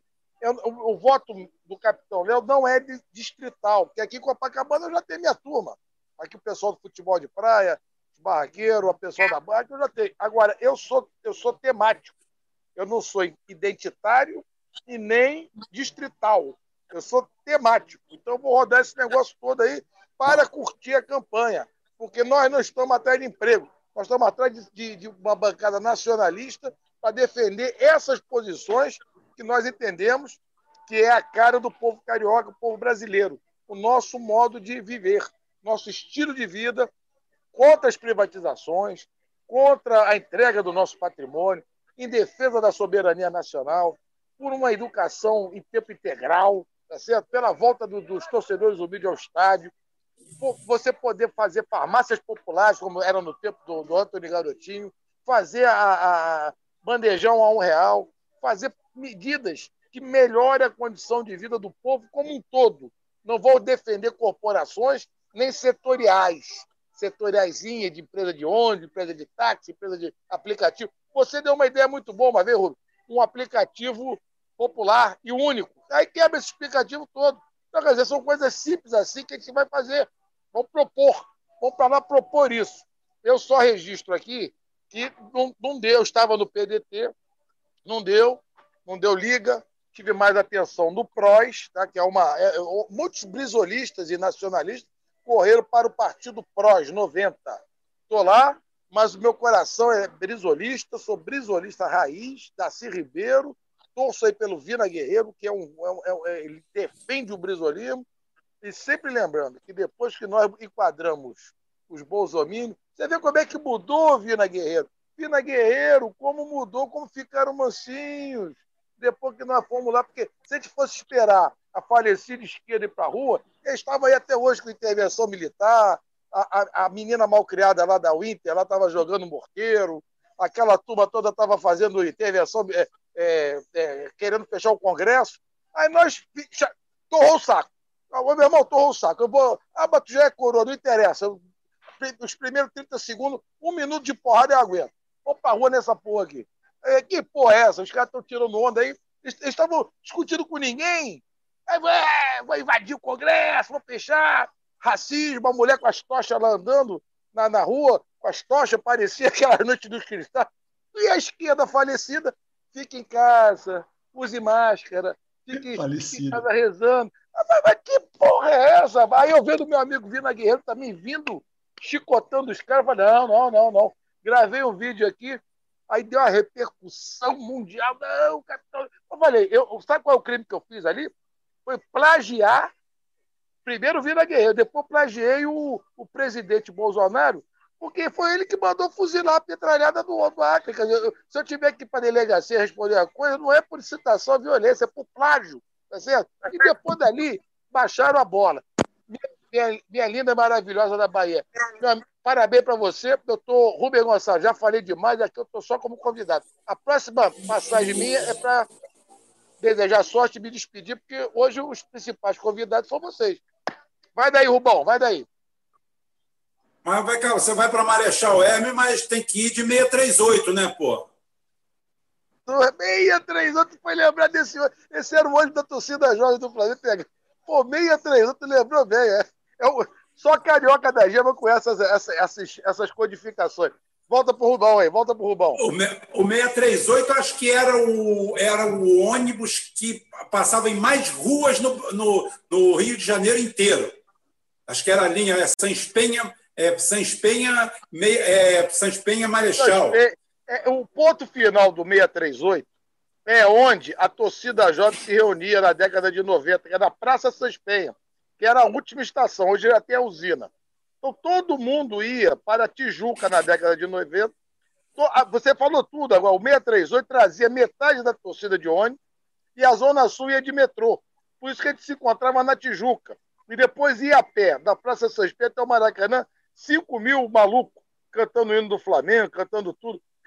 Naquele tempo eu estava eleito deputado federal mole. Eu mandava esses malucos todos. Agora os garotos mais novos eu tenho que conquistar o, coração dos mais novos. Mas isso aí você falou tudo. 638 era o anjo que trazia o braço suburbano da torcida. E nós aqui, garotão de Zona Sul, tinha de metrô. Aí encontrava na Sanspenha e ir para o Maracanã. Vai daí, comandante Rubem Gonzaga. É isso aí, Léo. É isso aí. Vina, é... projetos. Projetos. É importante você falar de projetos falar de já, já falamos um pouco do já falamos um pouco do é, do trabalho da, da, do foco né do que a gente já é não tem problema projetos e como está sendo o seu trabalho como é que está sendo o seu desenvolvimento aí na rua que isso é muito importante e todo o retorno né que você está tendo disso aí em relação é, até a majoritária, porque nós estamos com a majoritária também. Nós apoiamos a majoritária. Como, como é que você vê? Você vê essas pesquisas fidedignas ou acha que essas pesquisas, como sempre as pesquisas de São Paulo, são meia mandrakes? Aí, no final, faltando cinco dias, eles fazem aquela correção rápida, dizendo que deu uma virada, mas na realidade não foi virada, aquilo nunca existiu. Conta para a gente aí, Vina. Olha, muita coisa, Rubão. Eu acredito muito que a mídia ela vem colocando assim é, problemas. Por exemplo, fui procurar alguma, alguns dados aqui de São Paulo, até sobre a questão da, da, da Covid, evolução. Os dados do município de São Paulo sumiram. Né? Os dados do estado de São Paulo não tem como subir, que tem lá no próprio Google e tal. Mas você vê que há uma certa maquiagem da mídia aqui, porque eles têm um acordo com os aqui, histórico, e eles vão manter esse tipo de coisa. Em relação ao que a. O que a eu, eu não acredito tanto em pesquisa, mas assim, eu estou observando. Dessa vez eu aplico também que, que eu não acho que vai ser tão fácil a desidratação do, do, do russomano. E eu acho que, infelizmente, tem alguns candidatos do partido aqui em São Paulo. É, e às vezes assim até alguns outros candidatos batendo muito no, no russomano e esquecendo que quem é que está na máquina é o Bruno Covas, que é ele que gera tantas contradições que tem que ser exploradas. E eu acho também que a gente tem que dar uma desidratada é no Boulos, não é exatamente no russomano. Ninguém, em sã consciência, em aspecto de majoritária, bate no primeiro da fila, você bate no que está acima de você ou, no, ou em quem está na máquina. E eu estou vendo uma molecada aí, né, uns caras voluntaristas falando em nome do partido, batendo muito mais na, numa esquerda que vai pactuar com a gente no, no, no segundo turno, quando França passar, é, e vai fazendo com que essas pessoas vão pegando ranço e, enfim, né, a, a responsabilidade vai ser para quem depois, né, se, se as coisas desandarem. Então, tem essas questões. Em relação ao, projeto maravilhoso da Ana Rosa, que eu fiquei muito feliz de saber que tem alguém que está cuidando de idosos em Salvador, é, eu penso que ela deveria ter um contato interno com o movimento dos aposentados dentro do, do partido. Tem um movimento muito forte, muito bem organizado, que uma hora dessas, inclusive, camarada, eu posso te apresentar aqui o cara do Rio que toca isso, tá? É, é uma, a chefe é a Zezé, que ela é braço direito, inclusive, do Manuel Dias, da, da Fundação Leonel Brizola, são pessoas muito. É o, dizem que é o movimento mais sério dentro do PDT, que é um movimento de aposentados trabalhistas, que é um movimento de gente que viveu o trabalhismo saindo do, do, do, do, PTB, passando pelo processo da ditadura e refundando o PDT, né? Muito louco. São, são os velhos que estavam lá. É, é, é, o Rubem Gonzalez deve conhecer algumas dessas pessoas, que ele estava lá nos anos 80. Então, são pessoas muito importantes que a gente que eu gostaria que você tivesse contato. Em São Paulo, Ana Rosa, uma coisa que eu estou fazendo, que eu vou fazer é o seguinte: é, até hoje, curiosamente, na cidade mais rica do país, há casas de abrigo né, que pagam imposto, pagam IPTU, cara. E isso é um absurdo. Você falar, é uma casa de acolhida para adicto, é uma casa de acolhida para mulher que sofre violência, é uma casa de, de abrigo para velho, né, para idoso, é uma casa de abrigo para, enfim, para pessoas em vulnerabilidade total, crianças, né, enfim, todo mundo. E essas casas estão, algumas dessas casas estão pagando impostos. Então, eu, eu acho que eu vou, eu acho não, eu vou buscá-las, vou reuni-las num único projeto de lei e isentá-las do IPTU. Porque se elas prestam esse tipo de serviço, elas têm que ser isentas, né? porque sai muito caro. Eh, infelizmente, a elite quatrocentana falida aqui de São Paulo prefere que um cara como eu, que moro nos 50 metros quadrados aqui, pague mais proporcionalmente ao próprio João Dória, que mora numa mansão num, dos bairros mais ricos aqui de São Paulo. O Wendel Pinheiro uh, também agora fez uma pergunta antes de sair, uh, onde que estão os idosos aqui em São Paulo?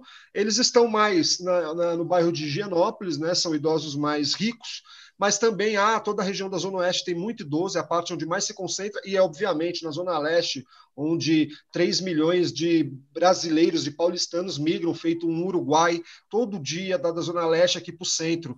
Né? É uma ideia antiga, a ideia de executar obras, né? é nisso que, me contar, que eu me conecto bem com o processo e com o projeto de Márcio França. O Márcio França vem com uma, uma, uma boa história, dizendo: olha, nós vamos executar obras paradas, obras que, que são históricas e que precisam ser feitas, e eu daria, até porque haveria contratação, então, de, de, de trabalhadores para isso e haveria exercícios econômicos, é, Rubão, internamente é, é, da, dentro do município de São Paulo que geraria um processo econômico ascendente.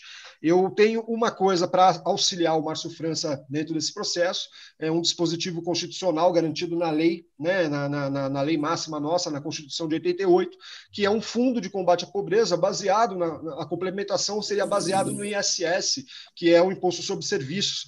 Uma, uma, uma particularidade desse imposto, eu gostaria de dar uma leitura política para fomento de negócios familiares pela, pelo resgate né, da valorização do trabalho em família, porque é uma, das, é uma das tradições mais bonitas que esse país já teve e vem perdendo, embora venham esses filhas da puta todos falarem família, família, e não sabem o que é família. Né? O Bolsonaro já está na terceira, inclusive.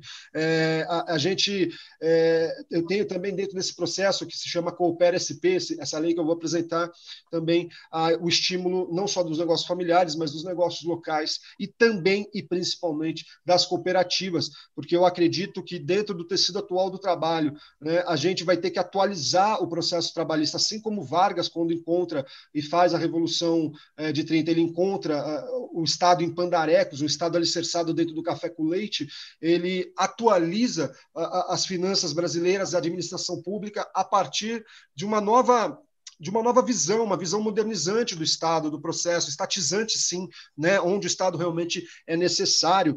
Então, eu acredito que as cooperativas hoje seriam, serviriam para atualizar no processo de hibridização. Né? Aqui eu falo difícil, Rubão, aqui eu falo hibridização. Quando eu vou falar com o povo da favela, eu falo o seguinte: meu irmão, é o seguinte, vamos mesclar o patrão e o sindicalista, porque ambos não fazem muito mais por você, infelizmente, não tem nem por onde fazer, né?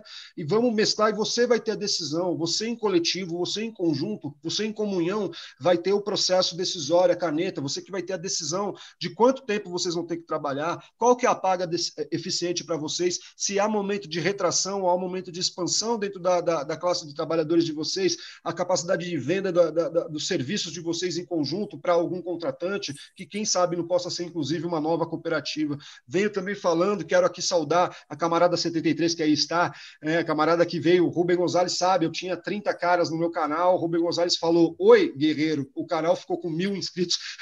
Brincadeira, o cara é o padrinho do canal. E eu quero saudar também o André Nunes, aí, que é um dos chefes da campanha do Capitão Léo, que ele vem me provocando numa coisa que é muito verdadeira, e ele vem falando assim: guerreiro, por que, que você não pensa é, em, em, encher o saco dessa gentalha toda da elite paulistana e na fundação de um banco municipal? E é verdade, tem dinheiro para isso. Inclusive, isso alicerçaria, inclusive, um dos projetos do Márcio França, que é um processo é, de passagem de dinheiro para a contratação barata, contratação a 600 reais, mais ou menos, para as pessoas se vincularem e trabalhar cerca de é, 15 horas é, semanais, mais ou menos, era uma coisa de três horas por dia que o Márcio França vem, vem defendendo na, na, na, nas propostas dele, para que haja estímulos econômicos, sabe por quê? A gente não pode ficar dependente, infelizmente, né? não dá é, o saco sem fundo da, de, da paga do auxílio emergencial, isso vai acabar a partir de janeiro, e então o Márcio França ele vai vir com esse capital todo nosso, e vai puxar, ele vai fazer caminhos orçamentários para esse tipo de coisa. Há diversos outros projetos, Rubão. Eu tenho um projeto para os trabalhadores é, em aplicativo, que é fomentar também uma discussão junto à SMIT, que é a Secretaria Municipal de Inovação Tecnológica, a fim de que faça é, um, um, aplicativo para concorrer dentro das empresas do capitalismo aí, que é a RAP, iFood, Uber Eats, esse tipo de empresa que está é, precarizando sim o trabalhador. Né? É o mesmo mecanismo de um banco estatal jogando juros para baixo para competir com os juros. Ah, inclusive, inclusive Vina, inclusive, Vina, é, essa daí é uma sugestão que eu faço a, vários, a várias pessoas é, que a gente apoia, né? Inclusive, ontem eu estava falando até com a Ana Rosa sobre isso daí, de, de preparar projetinho, tá? E jogar para frente, até um candidato aqui de Itaboraí, eu estou fazendo, porque é que eles atacam os nossos monopólios e nós não podemos atacar os monopólios deles. Perfeito. O que, que me impede de fazer um. Aqui em Itaboraí, a gente tem, como se chama Itaboraí, a gente usa muito o Ita, né? Tá? Prenome Ita, que é pedra, né? Então é o seguinte: eu já guiei para o meu amigo, já dei até nome para ele, falei assim: é o Aplita, tá? É o Aplita, é o aplicativo Itaboraí. Ah, é o seguinte: ao invés de 30% do, do Uber, Cobra-se 5, 6, 7. Opa!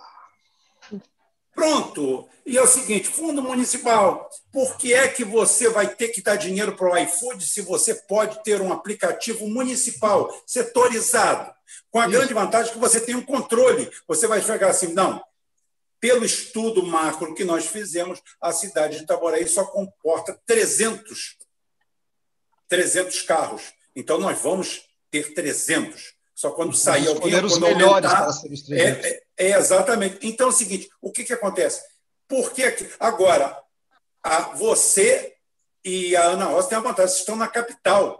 Você imagina uma capital turística como Salvador, com um aplicativo. Eu falei para ela, sem pudor, estou falando para ela aqui e estou aqui incentivando ela, já estou me adiantando a fala dela, que chegue para. Você imagina os milhares de Ubers que tem em Salvador, que pagam 30%, 25%, 30%, que vai lá para Los Angeles para o cara ganhar dinheiro sem trocar pneu, sem botar gasolina, sem botar carro, sem vínculo trabalhista e depois vai dizer que deu prejuízo. Isso. Faz um balanço e diz que deu prejuízo. Aí é o seguinte: então, por que é que a Prefeitura de Salvador não tem um aplicativo, tá?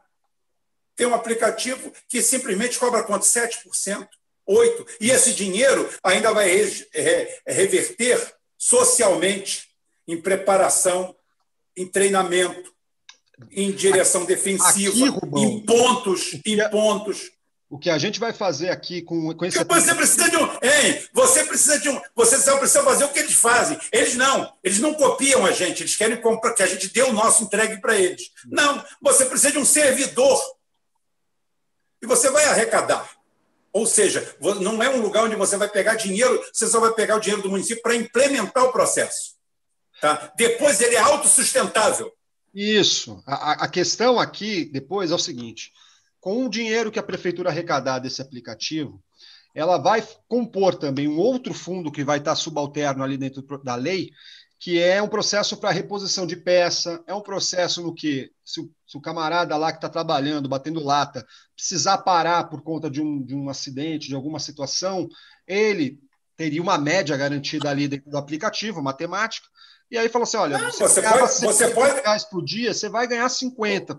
Tá parado, você não vai ficar como uma banana, você não vai ganhar total, mas vai ganhar esses 50. E mas o trabalho, qualificação. Não, você, você, você, você ainda pode, para dar uma rasteira nesses caras, você ainda pode, vamos dizer assim, cobrar 5% de taxa de manutenção e 5% previdenciário.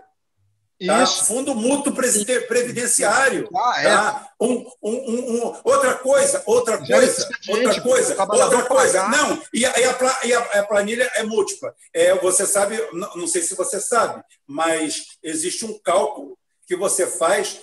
Você, por exemplo, é dono de uma frota de carros. Você tem uma frota de carros, de caminhão, de carro, de bicicleta, qualquer coisa. Ah, você vai segurar a frota? Não. Você não faz seguro da frota. Você faz um cálculo. Então é o seguinte: o cálculo, eu lembro na época, na, eu tinha um amigo meu que era gerente de uma empresa locadora para a Petrobras, uma empresa pequena, e eles falavam que na época o cálculo estava em 180 veículos. O que, que significa? Com 180 veículos, não valia a pena você pagar seguro. É. Tá? Você banca o carro que você perde. E é mais barato do que o seguro. Isso. Tá? Então é o seguinte: o que, que acontece? Você, quando cria a cooperativa municipal, você ainda pode vender, você ainda pode vender junto, vamos dizer, com mais 5%, um seguro para o cara. Ou seja, ele está pagando a metade do aplicativo, está pagando a manutenção dele, está pagando um fundo previdenciário, está pagando um seguro para o carro dele. Tá? O outro pega os 30% para dizer vai lá e passa o dinheiro para cá. Tá? E nada. Quebrou no caminho, problema seu. Furou o pneu, problema seu. Não quero nem saber. Tá? Então é o seguinte: como é? E você tem que fazer isso funcionar de uma forma livre, transparente, para que também dali não saia uma máfia, não isso. saia uma quadrilha. Porque há, há uma tendência muito grande a se criar condomínios e máfias em torno disso aí. É, a ah. gente vai, vai produzir, eu, eu, imagino que dentro de um processo cooperativo, eu já, eu já parei para pensar no que seria o depois do amanhã das criações das cooperativas. A gente não vai criar exatamente um processo mafioso, mas a gente tenderia a sociedade a estratificar um pouco processos corporativistas, tá? Mas isso aí a gente consegue depois é, com outros processos dirimir esse tipo de fenômeno social. Mas o processo mafioso seria substituído em si por um processo de decisão conjunta. Né? O processo mafioso, você sabe muito bem, Rubão, é um processo que tem um chefão e que ele dentro da posição dele, ele te faz um processo de clientelismo, que é o que acontece hoje. Então, por exemplo, para isso eu tenho um outro projeto que é a, a emancipação automática do, do, taxista que, com mais de três anos. No início ele vai para a frota ou ele vai atuar como preposto aqui na capital, só que a partir dos três anos que ele tiver em atividade comprovada, né, ele deu entrada no papel, passou três anos, ele dá entrada de um novo papel e fala: agora eu estou aqui, olha quantas multas eu tive nesse, olha o meu cenário histórico de multas automaticamente ele recebe um alvará, que agora ele não vai poder também passar para o filho dele se ele falecer, que é o que acontece hoje aqui, porque só há é, sorteio de alvará né, da prefeitura através desses sorteios aí e vira uma coisa de pai para filho que custa 200 mil reais, é um absurdo de caro e tem também a máfia ligada aos políticos é, é, em relação com, com frotas. Foi o Paulo Maluf que implementou, é um processo mafioso. Rubão, uma coisa complicadíssima que acontece aqui é que o que, que era que eu ia. Ai, estava na ponta da língua, rapaz, escapou. Era sobre táxi ainda. A gente fica velho e vai ficando doido. Ah, já sei, é isso mesmo, lembrei. Você falou, inclusive, da, dos aplicativos. Aqui em São Paulo tem um aplicativo, você falou de fazer de Itaboraí. É, aqui em São Paulo tem o Sampa Táxi, que é um processo que, quando eu li sobre isso no jornal, achei lindo, maravilhoso, que é um Uber da Prefeitura de São Paulo. Só que eu vou fazer uma denúncia agora aqui para você, Rubem Gonzalez. Eu fui atrás desse aplicativo. E ele está na mão de um vereador aqui de São Paulo, ligado ao governo Covas, que é ligado a todos os governos sempre. Esse cara ele é daqueles tipo PMDBista que está com todo mundo sempre, né? Está aí há muito tempo. E esse cara é o verdadeiro dono do aplicativo Sampa Táxi. O aplicativo ele está sucateado pela prefeitura do Bruno Covas, né? E ele é o dono. E ele é representante, sabe de quem? Dos taxistas frotistas aqui, dos donos das empresas de frota. Então, algo que seria bom para emancipar, né, melhorar a qualidade de, de transporte público para o povo e melhorar os rendimentos da prefeitura e dos próprios trabalhadores, está na mão de um filho da puta que faz lobby para ferrar o motorista de Uber, que sim, está também sendo explorado pela Uber. Só que você vê, ao invés do cara bater de frente com a Uber, que é uma empresa capitalista internacional, o cara sabe o que ele faz? Ele precariza o motorista da Uber. Ao invés ele, ele falar, não, vende, você... Ele, ele, vende, ele, vende, ele se vende para quem está mais perto. Ele é, ele é dos táxis. Ele é o dos táxis. Esse cara e é aí que vem o caso quem... de virar escravidão moderna, né? Que a gente fala de escravidão moderna. É o que acontece o, hoje. O cara do táxi, ele ser escravo desse sistema.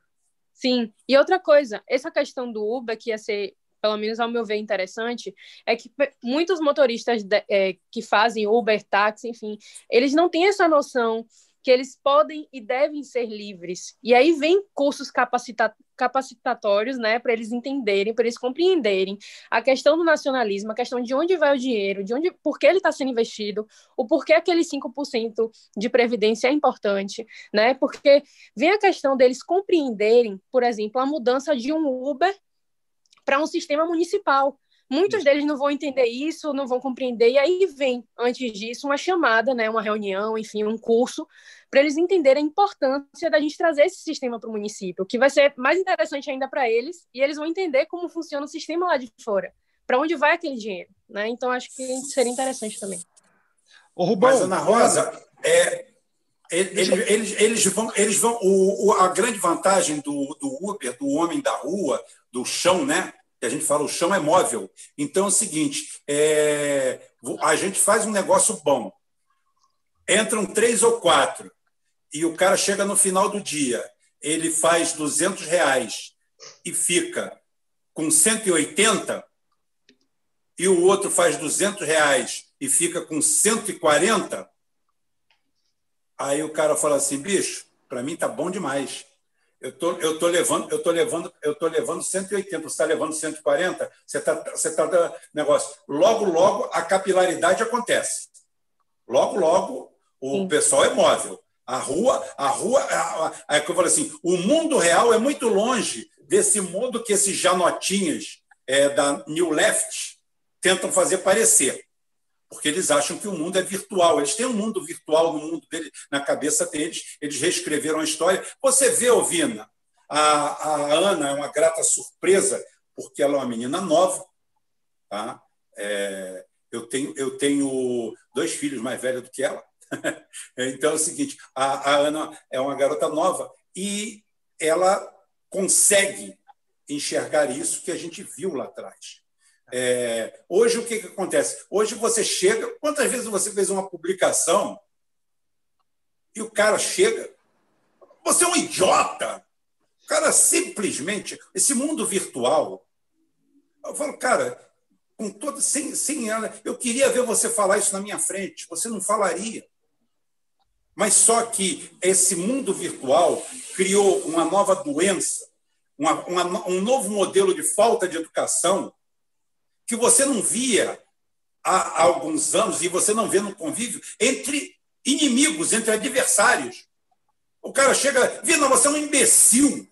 Aí você vai lá, dá-lhe uma porrada, fala assim: o Vina é grosso, o Vina é isso, é aquilo. Porra, cara. É, aí as pessoas sempre reclamam de mim, você é mal-humorado. Cara, eu sou o cara mais bem-humorado do mundo. Tá? Aí é o seguinte, porra, você é mal-humorado. Eu falei, não, não. Assim, não briga comigo, porque você vai tomar porrada de volta. Tá? Agora, me tratou bem, vai ser tratado bem. Agora o cara chega e fala assim: Oi, Rubem, ó, não concordei com isso que você falou, não. Isso para mim está errado. Tá? Isso aí para mim está errado. Aí é o seguinte: não, cara, eu fiz, um, eu fiz uma. Eu fiz uma postagem no final de semana, tomando cerveja em casa, botei um vídeo Fiz um vídeo de 20 segundos, botei no Facebook. Aí falei sobre solidão, que eu estava sozinho, mas não estava, eu não estava sozinho passando mal. Estava sozinho. Ao invés, eu falei, ao último dia, eu fiz um, eu tomei uma cerveja num botequim, num pé sujo aqui perto de casa, e fiz a questão de fazer o vídeo. E falei, olha aqui, ó, olha aqui a mesa, olha aqui, todo mundo, todo mundo conhecido. Aqui é o seguinte, comum, todo mundo é a falta de dinheiro, todo mundo duro. Ó, tem preto, tem branco, tem mulher, tem gordo, tem magro. Aqui ninguém está olhando para nada disso. Falei, vocês estão ferrados. Vocês não sabem o que é o mundo. O mundo vocês acham que é essa ilha que vocês criaram na cabeça de vocês, é. que vocês implementaram. Aí eu falei da solidão. O camarada chegou lá, falou que é o seguinte: olha só, você não entende de mulheres, você não entende disso. Cara, o cara fez uma análise sem, sem, sem eu pedir. Nunca me viu na vida, não sabe quem eu sou, não sabe porra nenhuma. Uma falta de educação. Aí eu meti os dois pés assim, com a marca da chuteira no meio da cara dele, que ele foi lá, ele era o titular do negócio, sumiu a porrada que eu dei nele, até minha namorada foi lá e deu uma porrada nele também. Tá? Aí é o seguinte, ele botou, botou o pé no alto, ele apagou de vergonha, e todo mundo rindo da cara dele. Todo mundo rindo da cara dele. Por quê? Porque o cara se expõe ao ridículo. Tá? Ou então tem a insensatez de achar que ele está dentro de um novo mundo. Parece Tron, aquele filme, né? O cara está dentro de um, de um sistema. Então o cara acha que aquilo ali é normal. O cara chegar, vi nasceu idiota. Ah, acontece. É, vi, vi nasceu imbecil. Porra, você, é, você é retardado. Aí, aí chega, pega perto de mim e fala assim: porra, sua mãe não acha. Sua mulher não acha. Porra, você é grosso. Eu falei, bicho, terceira lei de Newton exponencial. Ação gera reação, mas com mais força. Tá? Ô, ô, é isso Rubens, que vocês querem. Rubens, posso, posso, fazer um gancho do que você está falando? Pegar um gancho? Você, tá, você, falou do, você falou do mundo real. Você, você deu tantos exemplos aí eu quero pegar um gancho. Na minha humilde opinião, na minha humilde percepção, o mundo real é que deu essa popularidade ao Bolsonaro. O, o mundo real. Enquanto a esquerda ficou no mundo virtual, você vê o Ciro Gomes, que nós gostamos, eu, sou, eu ainda estou apoiando o Ciro Gomes. Espero que ele consiga se sair da caverna e parar com essa chatice de ficar fazendo live lá e ficando em casa com aquele propaganda de livro atrás. O mundo real, como você falou agora aí, na minha opinião, a popularidade do Bolsonaro, aí a esquerda quer dizer que é por causa dos 600 reais. O povo sabe que os 600 reais eh, não foi bem ele, é ele, não é ele, foi os, foi os políticos. Quem deu os 600 reais foi os políticos. A popularidade do Bolsonaro está porque ele enfrenta o mundo real. Porque quando o cara vai falar uma malcriação para ele, ele, ele, ele manda lá a repórter beber caju, manda o outro lá, é filho da cuca, não sei o quê. Ele, ele vai e enfrenta. Foi o que você falou agora aí.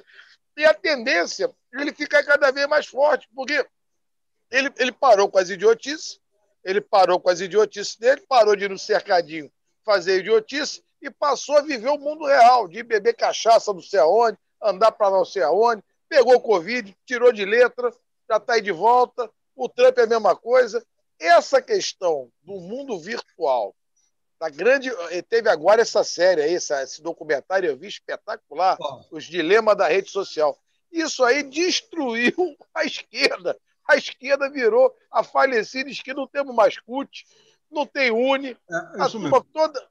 Acabou com os caras, rapaz. Os caras ficaram assim é, acuado, o político não pode ter medo de doença, pô. O Vila Guerreiro, qual é a tua opinião sobre isso? Eu estou falando alguma idiotice? Não, o mundo eu, real eu vou, é o mundo real. Eu, eu vou falar um negócio, eu brinco muito com a Tatá, a minha, a minha esposa, e o Rubão sabe disso, porque eu falo essas, essas coisas para ele também. E eu sempre falei, eu, eu acho que eu, no curso de um dos meus mandatos, eu vou ser assassinado, e com muito, muito orgulho sem problema nenhum com isso, eu já estou convicto com essa situação e eu já estou até resolvido. Fico pensando. Vai ser o Marte, vai ser o Marte da causa. É, mas é lógico, causa. mas a gente precisa criar Martes nacionalistas nesse país. Não é o cara loucão que se joga assim, não, mas assim, olha, vamos provocar os interesses, como Brizola dizia, os interesses, vamos provocar esses interesses, vamos questionar, vamos colocar propostas mais populares no lugar que esses caras vai ter um louco, o sistema não tem nervo central, uma hora vai chegar um louco e falar, mano, vou arrebentar esse cara. E vem mesmo, e não tem problema nenhum, não. O Rubão, eu quero falar um negócio para você, Ana Rosa, e pro, pro Léo, e para toda a camaradagem aí reunida aí que tá vindo, todo mundo aí, eu, eu muito feliz de estar aqui. Cara, ontem, ó, eu sou neto de PM, tá? Eu faço uma defesa fabulosa da PM das forças de segurança, certo? É, eu tenho um projeto, inclusive, esse ano, que eu estou apresentando aí para ajudar a Guarda Civil Metropolitana aqui de São Paulo. Bom, o Bruno Covas proibiu o mata-leão da Guarda Civil Metropolitana, proibiu. Um aspecto dele lá, ah, é muito violento, mata-leão tal. Agora é o seguinte: o que, que você faz para conter o vagabundo? Você joga uma flor para ele, pede para ele parar, por favor, Deus, pare, por favor. Não dá, amigo. Você, às vezes você tem que conter o cara é, é desmaiando ele mesmo, é dessa maneira. Você não pode matar o cara. Agora, você tem que, às vezes, tirar o cara, botar no nocaute. Não funciona de outra maneira, tá? Agora, ontem, sabe o que acontece? É, aí tudo bem, a esquerda, ai que lindo, Covas fez isso, ai, agora não pode mais o Mata-Leão. Ok. Ontem foi operação delegada do próprio Bruno Covas, em, em, que é um processo que o Bruno Covas contrata PM, é, em tempo é, que PM não devia estar, tá, né? PM trabalha 12 por 36, devia descansar. Tá? Aí ele é recontratado pela prefeitura, ganha um cascalho a mais, 500 reais a mais, ele faz a operação delegada. Ele bota um jalequinho, né, cor de, cor de, de, de agente de trânsito, e ele vai lá coibir, sabe o que? O trabalho ilegal, o trabalho clandestino, o trabalho de ambulantes que não tem o TPU, termo de, de permissão de uso. Ontem, um filho da puta de um PM desses aí deu uma bica numa senhora, numa mulherzinha de 60 anos, e quando ela caiu de quatro na frente dele, ele foi lá com o pé na bunda dela, empurrou ela, ralou a cara dela no chão. Eu não vi um caralho da esquerda falar nada aqui em São Paulo. Só eu falei no Twitter, no Instagram, no Facebook e tal, né? Por quê? Se esse GCM tivesse empurrado uma menina na Câmara Municipal, ela viraria vereadora como a Samia Bonfim virou, e hoje é deputada federal. Se tivesse um PM entrado na USP lá para atrapalhar o esquema de maconha lá na USP, na PUC, na puta que o pariu, aí vinha toda a esquerda, o Freixo, todo mundo se levantava, capaz até de alguns lock dentro do PDT também, uh, uh, não pode e tal. Agora, quando é um trabalhador precarizado, que não tem licença para trabalhar, para ganhar o seu, aí ninguém fala nada. Aí eu me sinto muito sozinho aqui sabe? Porque eu não vejo os caras se manifestando com isso. Eu acho que o Brizola estaria comigo nesse momento. Ele estaria falando, guerreiro, vá lá, não deixa machucarem os trabalhadores dessa maneira. Porque era uma senhora, velho, uma camelô, uma mulher que estava lá batalhando para deixar o dinheiro. Provavelmente essa mulher não tem marido em casa. Então ela é mãe, e pai, e vó, e vô, e, mano, ela é tudo que aquelas crianças têm. E aí eu não vejo ninguém falando. E é isso que eu me. É, é, é, infelizmente, eu me sinto às vezes num, eu me sinto nessa ilha aí que o Rubem fala. Só que não é uma ilha da, da, da ilusão. Eu me sinto um, um, sectário, às vezes, dentro de um processo desse. Porque é muito triste um negócio desse. Eu não, eu não admito, por quanto eu defendo a PM pra caramba, porque eu defendo, o meu projeto vem para salvar. Mas, mas, mas, Vina, mas, Vina, é, vem cá, é... tem nada a ver. Isso aí é um mal policial. Isso é um canalha. Não é, não é contra a PM, é. não, hein? É, exatamente. Não, mas eu assim, porque a gente. É o que eu falo. é, nós não, não temos, não podemos ser sectários. O que, que acontece? Esse canalha tinha que ser punido exemplarmente, exemplarmente, tinha que receber uma punição à altura. Primeiro que eu já tenho, eu já tenho é, ojeriza é, de fiscal, fiscal de pobre. Isso é fiscal de pobre. É. Tá? Uma vez um guarda municipal aqui no, na Uruguaiana, no Rio de Janeiro, tomou um tiro na cara, no meio da cara, de um, de um, de um, de um ambulante. Tá? O ambulante, eu no dia, eu, eu tive três dias, quatro dias depois no local, fui comprar DVD, CDs e DVDs. Eu trabalhava no centro, peguei o metrô, fui até ali a Uruguaiana, trabalhava lá na, lá na, lá na Praça 11, ali do, do lado do Piranhão, e no teleporto. Aí peguei, cheguei Terreirão lá, do aí falei, Terreirão do Sam. Isso. Aí, aí fui, aí fui pro fui para Uruguaiana, aí perguntei para o cara. O cara falou que é o seguinte: chegaram aqueles aqueles guardas municipais truculentos que o César Maia criou, aquela aquele aquela aquela Gestapo que ele criou da guarda municipal para bater em camelô pobre, ferrado, chegaram e o cara chegou, o cara estava com um stand vendendo DVD pirata. E o cara virou e falou assim: meu irmão, perdeu. Aí o cara falou: bicho, eu só tenho isso aqui para comer. Deixa eu ir embora, deixa eu meter o pé.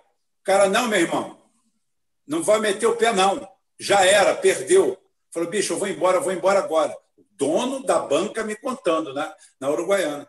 Deixa eu ir embora. O cara virou e falou assim: meu irmão, eu já falei que perdeu, empurrou o cara. Ele falou, cara, tu nunca mais vai empurrar ninguém. Meteu a mão na cintura, tirou um 38 deu um tiro na cara do guarda municipal. Os guardas municipais, desse dia em diante, pararam de fazer a Uruguaiana ali. Ah, todo dia guerra campal. Todo dia guerra ah. campal, em que o filho da puta, num playboy como o Bruno Covas, joga trabalhador contra trabalhador, dá treinamento pro guarda civil. Os guardas civis não são más pessoas, velho. Eles estão cumprindo ordem, infelizmente é isso. Esse bostinha desse Zé aí, desse policial aí com o jalequinho, fez isso também. Só que assim, o grande, treina os caras. Problema, o grande problema, proteger o trabalhador. O, Na hora de entrar o, em favela, os caras correm, velho. Ouvindo, ouvindo, é, o, eu sou a favor é, da força necessária, tá?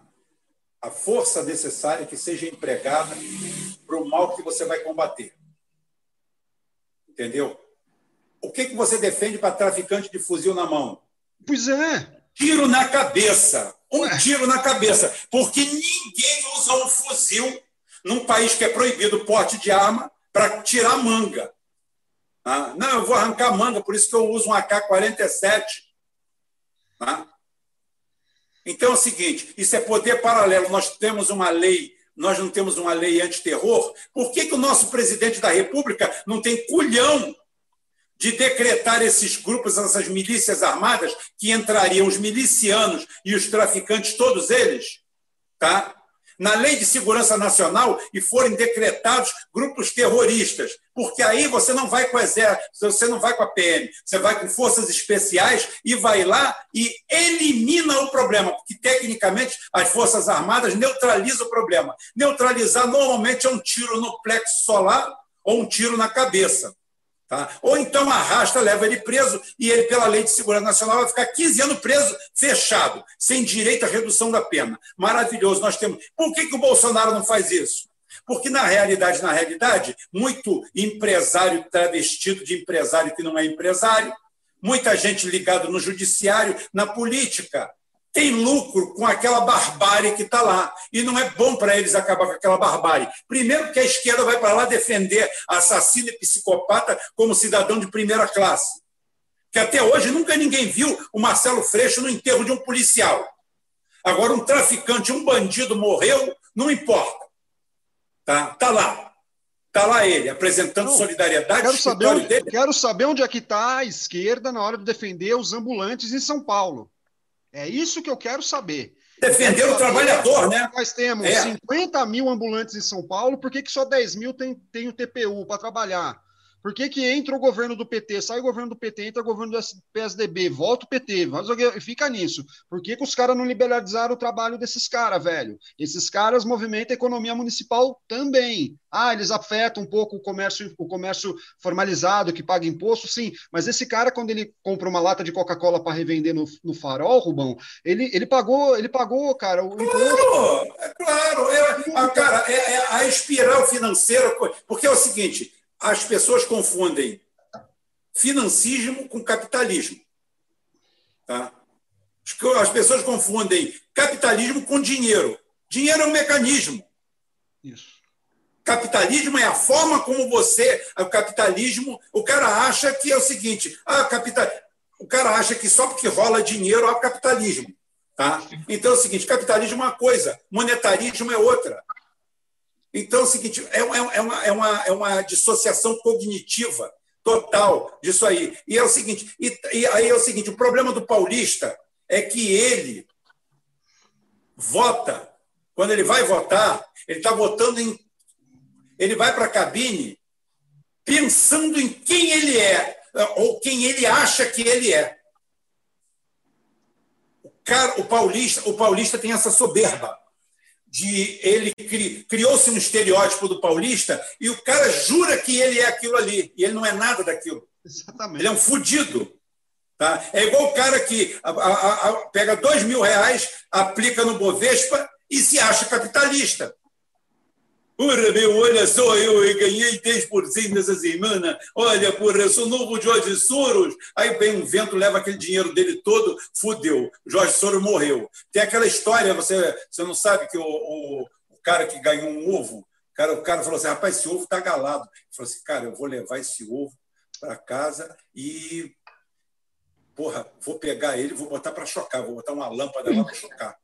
Tá? Aí vai nascer, vai nascer uma, uma galinha para ele. Já estava contando nos 50%. Ele já estava contando que ia nascer uma galinha. E aí e ele continuou falando: porra, essa galinha vai ter pintinho e o caramba. E ele andou uns 500 metros, ele já estava com a granja do tamanho da sadia. Aí ele tropeçou no chão, o ovo caiu. Acabou o futuro dele, acabou tudo.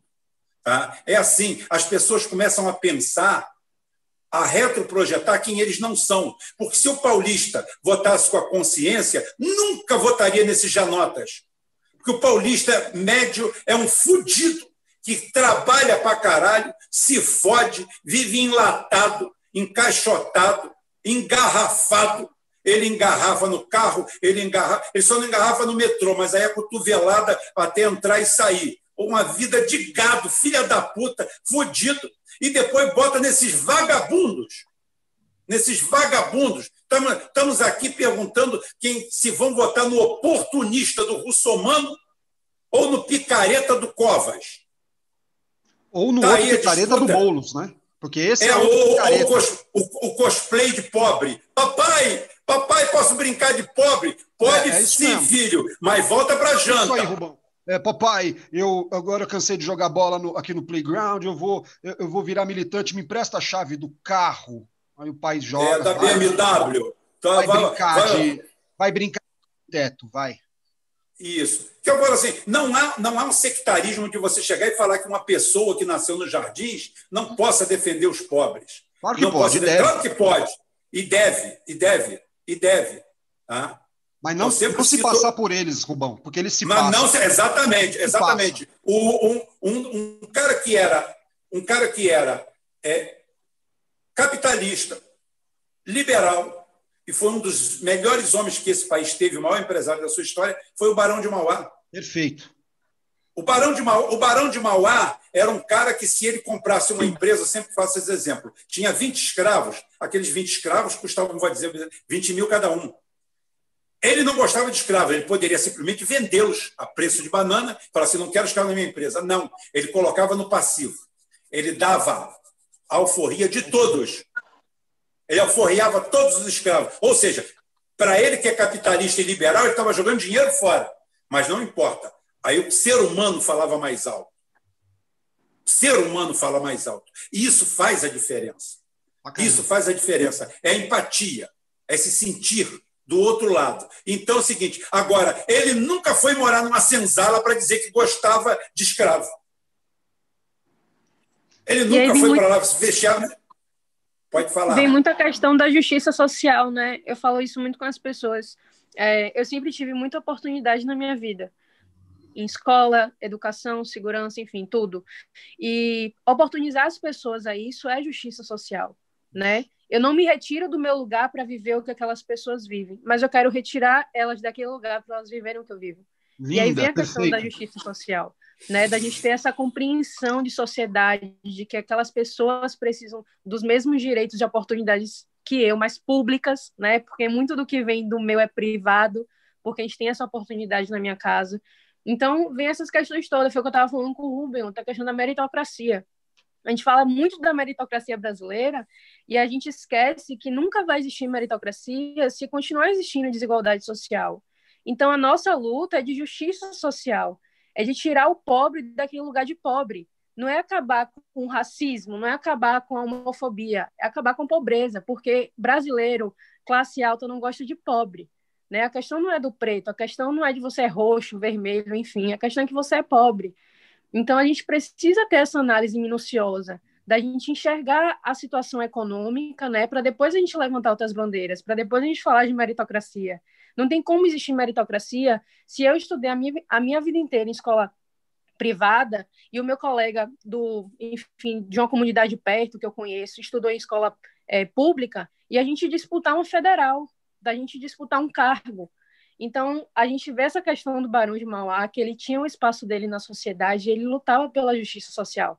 Então, a classe média, a classe média alta, enfim, a classe alta que existe no Brasil, deveria lutar por isso, né? Então, a gente quer a esquerda também, principalmente, porque muito da esquerda, ela quer se colocar naquele lugar ali, daquelas pessoas, né? Elas não querem ser elas mesmas e lutarem por elas, elas querem ser elas. E aí vem essa questão importante da gente lutar pela justiça social no nosso país. Rubão. E outra coisa, e outra coisa, Ana Rosa, só falar completar para ela aqui é o seguinte: é... o Brizola, o Brizola, eu conheci o Brizola, conheci Darcy Ribeiro, tive essa felicidade do Hotel de Andrade muito.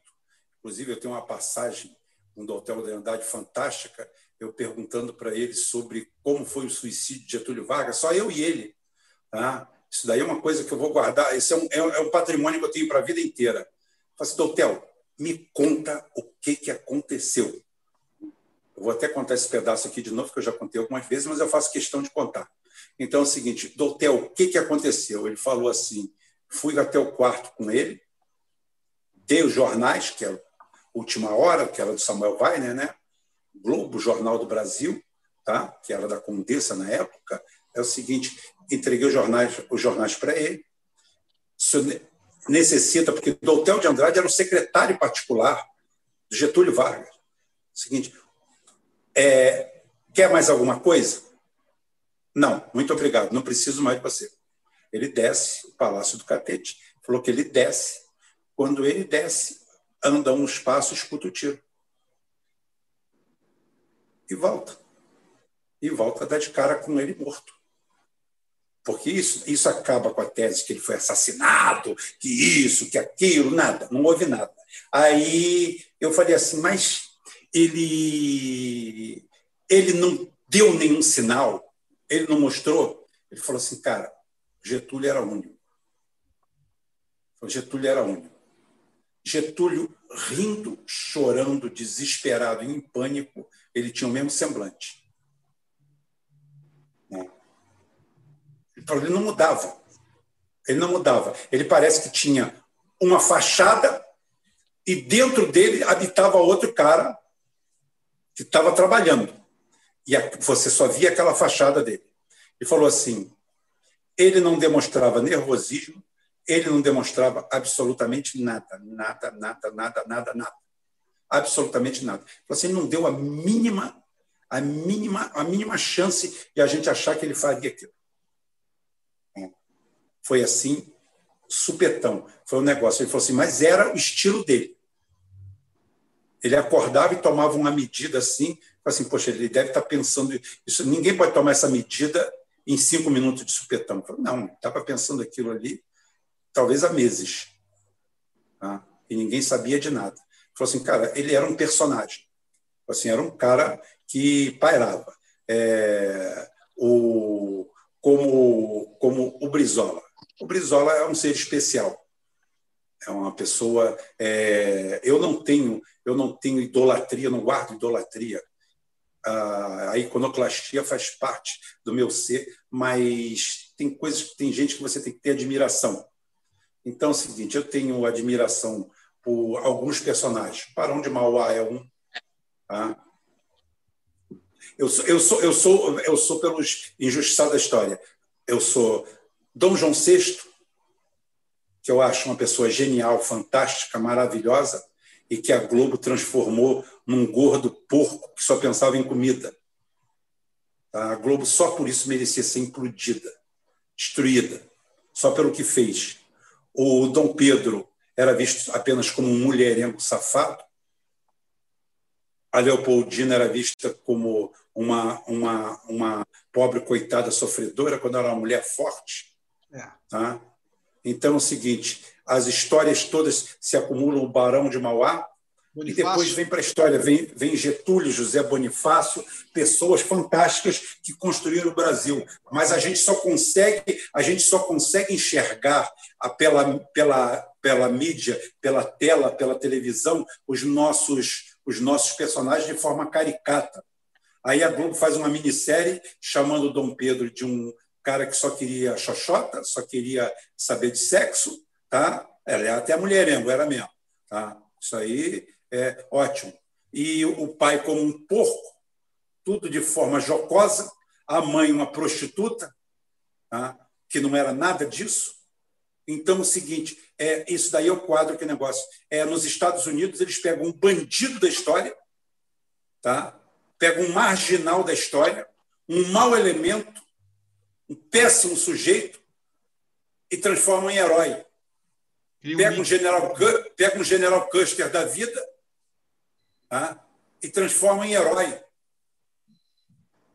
E por aí vão, enquanto tudo isso aí, enquanto o cara vive, vive enaltecendo aquelas merdas dele através do que eles chamam de sétima arte ou sétima mentira, tá? a gente aqui tem o costume de desconstruir os nossos.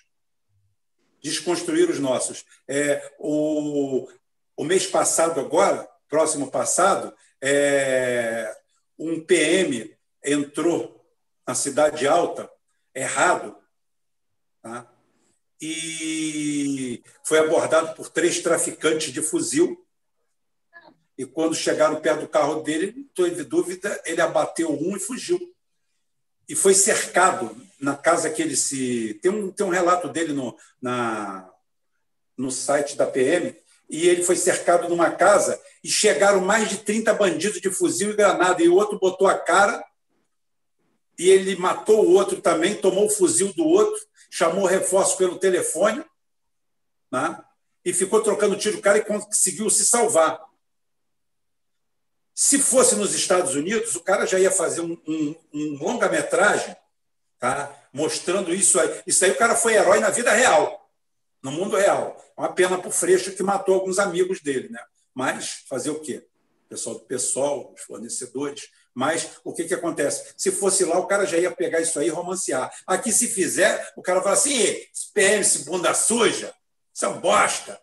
Porque aqui a gente tem a mania de menosprezar o nosso próprio produto, o que nós somos.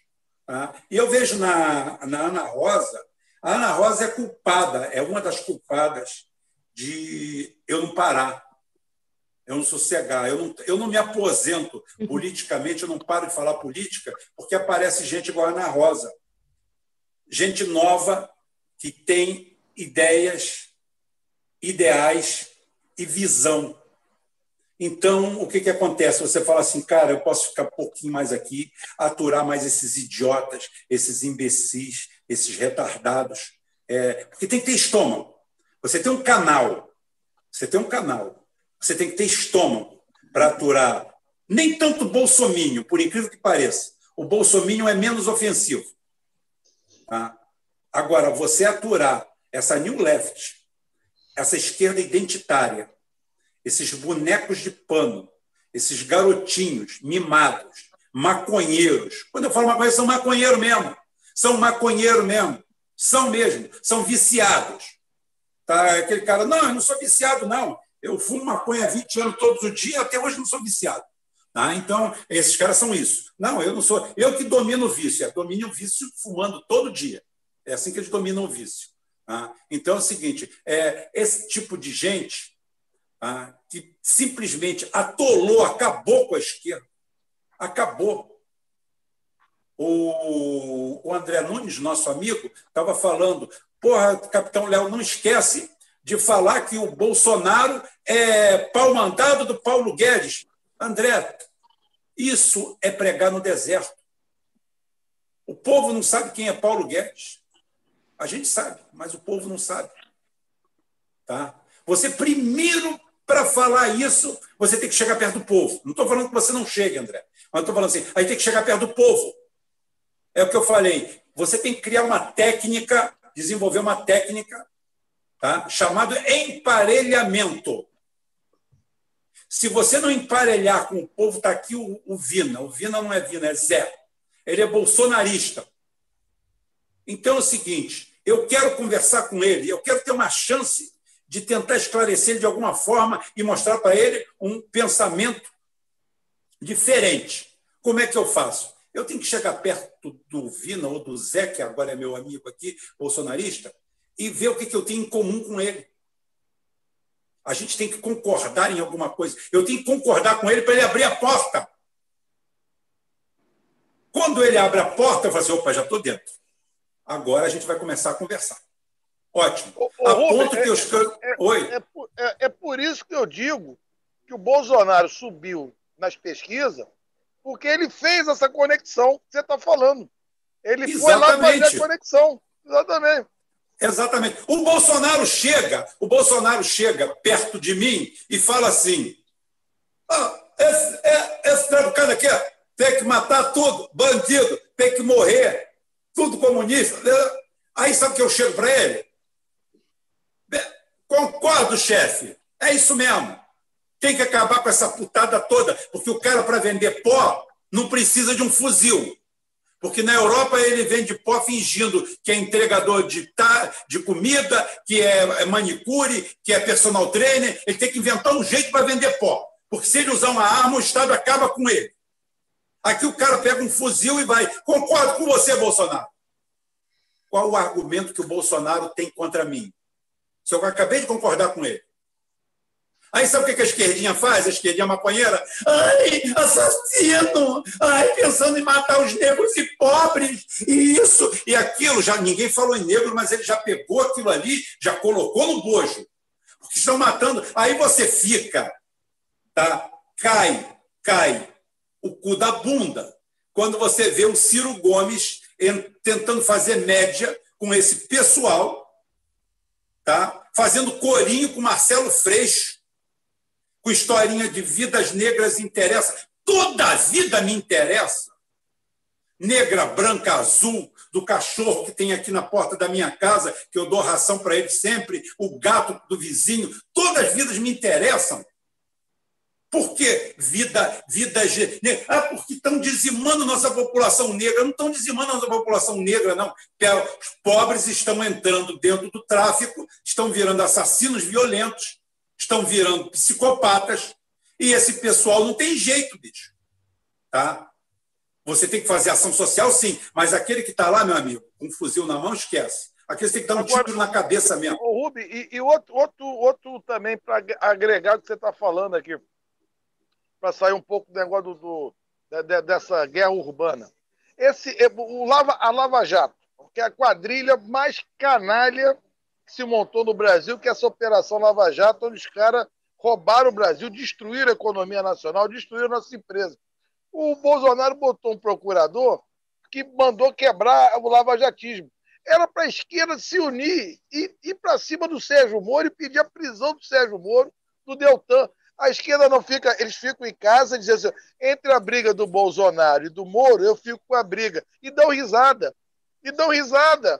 É, é hora de te liquidar esses caras que entregaram a paz. Do mesmo jeito que você está falando da questão do, dos traficantes, esse negócio todo, era a mesma situação de você agora liquidar uma quadrilha de malfeitores, comprovadamente, vieram aqui para destruir a Petrobras, para privatizar a Petrobras, para pagar multas no, do exterior, com acordos de, de espúrios, fizeram uma coisa, fizeram uma sacanagem sem nome, queriam montar um fundo de 2 bilhões aqui.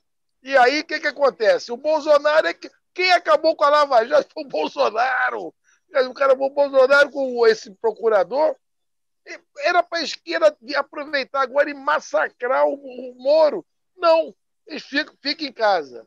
Fica em casa e espere a vacina, água com açúcar, uma dessa tem, que vai aparecer. o Moro, inclusive, que tem ligações piores que as do Bolsonaro lá fora. Né? O, o Moro, o Moro prestava declarações ao Departamento de Estado, ao Departamento de Justiça norte-americano.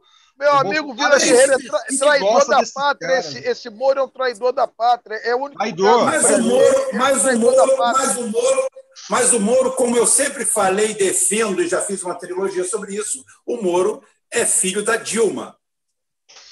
O Moro é filho da Dilma, ele é afilhado da Dilma, por mais que doa ao ouvido de alguém, ele é afilhado da Dilma. Tá? A Lava Jato foi criada pela Dilma.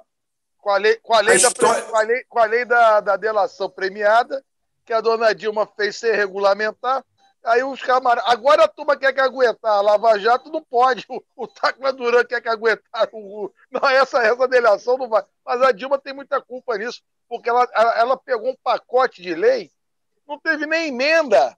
A, a, a lei da, dessa da, da delação premiada foi um pacote. 12.850. É, 12.850. É, não, e não é. E é um pacote, é o seguinte, espúrio, porque nós aqui, nós aqui usamos o direito é, romano-germânico. Tá? O, o, o civil law, ela pega um processo de delação premiada, um um monstrengo retirado do common law, do direito comum anglo-saxão, o direito não escrito. Só que tem uma coisa, tá? No common law não existe fórum privilegiado. O juiz tem outra estrutura de trabalho. Em 2016, só em 2016, nos Estados Unidos, 69 juízes foram presos, algemados, entraram na patrulhinha, no banco de trás, algemados. 69 em um ano. Por quê? Porque ele não tem fórum privilegiado, ele não tem prerrogativa nenhuma. Por quê? Porque ele já tem o poder da caneta na mão. Aqui o cara simplesmente existe uma lei, o juiz, e ele rasga, caga para aquilo ali e pronto. Eu fico com pena da Ana Rosa, minha amiga, que está se formando em direito agora, está fazendo o TCC dela, né, Ana? Conta um pouquinho aí da sua vida aí. Então, estou é, fazendo, tô escrevendo meu TCC, né, no meio dessa campanha louca aí. Vou falar um pouquinho sobre a reinserção dos adolescentes não adotados na sociedade, porque a gente, eu sou filha adotiva dos meus pais, né? Tive essa sorte grande na vida aí.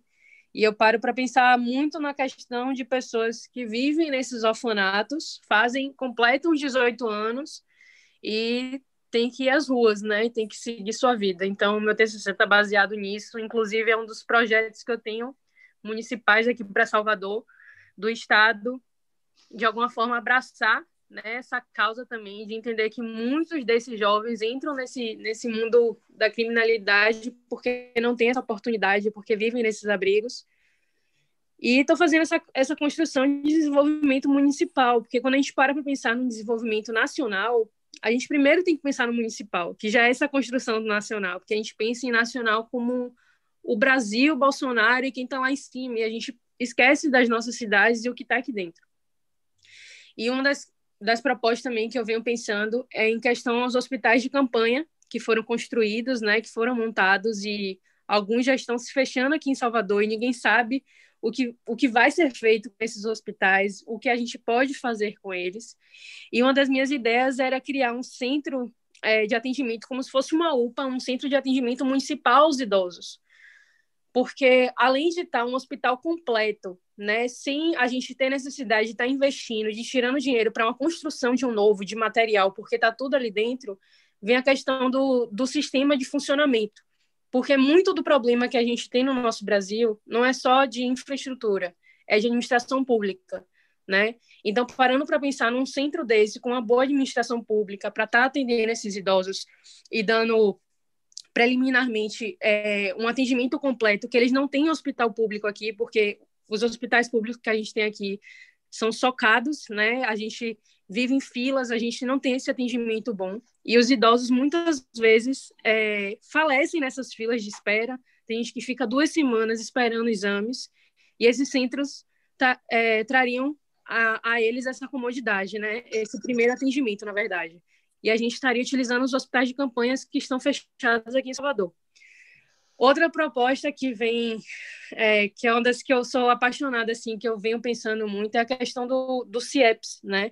A gente fala muito em CIEPS, nessa construção de, de escola em tempo integral, de educação básica, e não pensar só uma recriação do CIEPS, a gente desenterrar o CIEPS, mas pensar no, no férias na escola. Né? Na época do CIEPS, os alunos eles tinham as escolas de portas abertas, né? os, os centros abertos do CIEPS para receber esses alunos.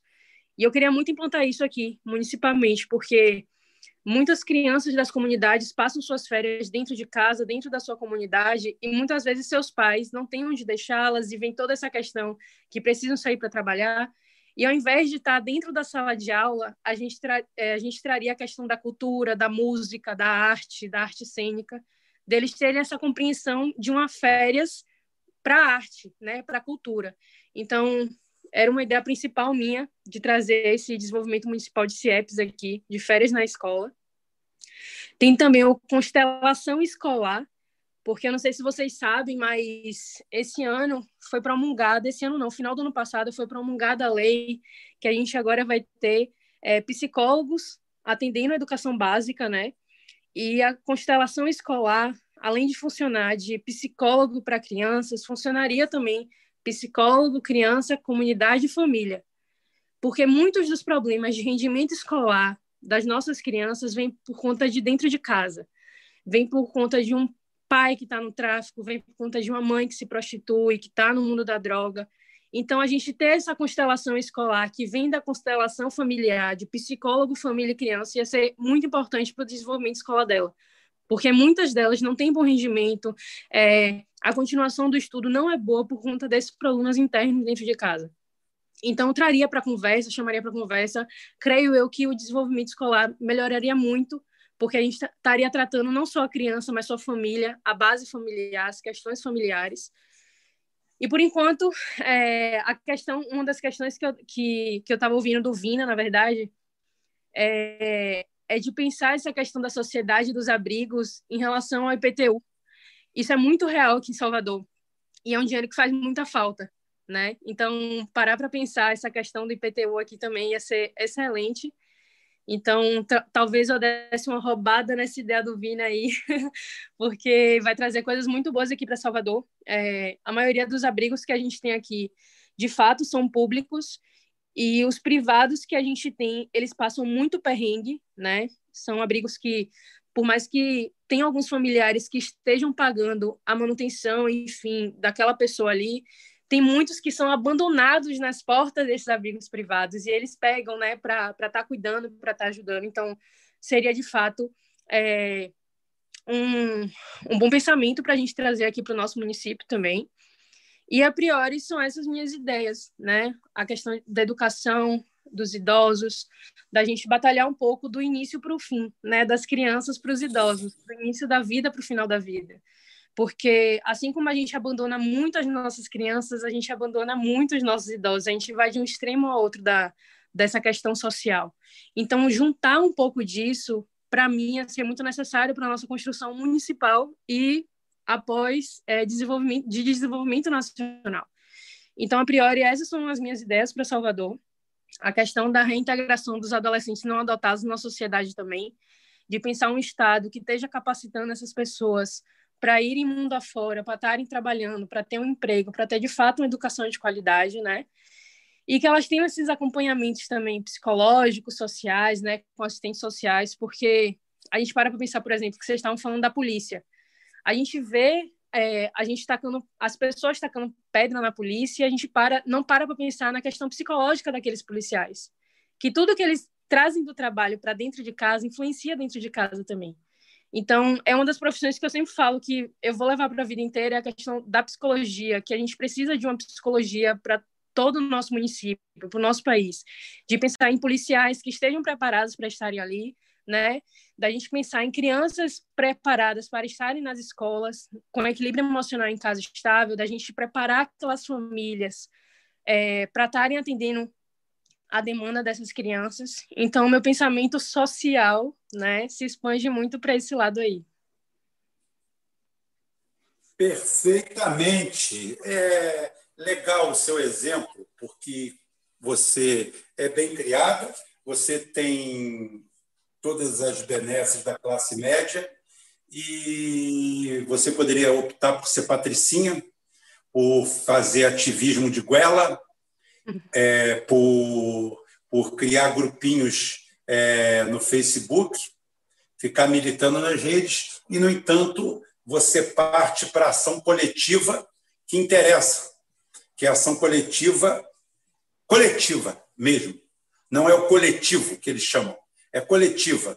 Você prepara, é, sonha num projeto para menores, para que não se tornem maiores infratores, tá? de menores infratores eles terminem a experiência dele por ali mesmo, e o bom é que você faz isso sem sectarismo algum, sem procurar grupos ou tribos, como esse pessoal faz, e a mesma coisa você faz em relação aos idosos.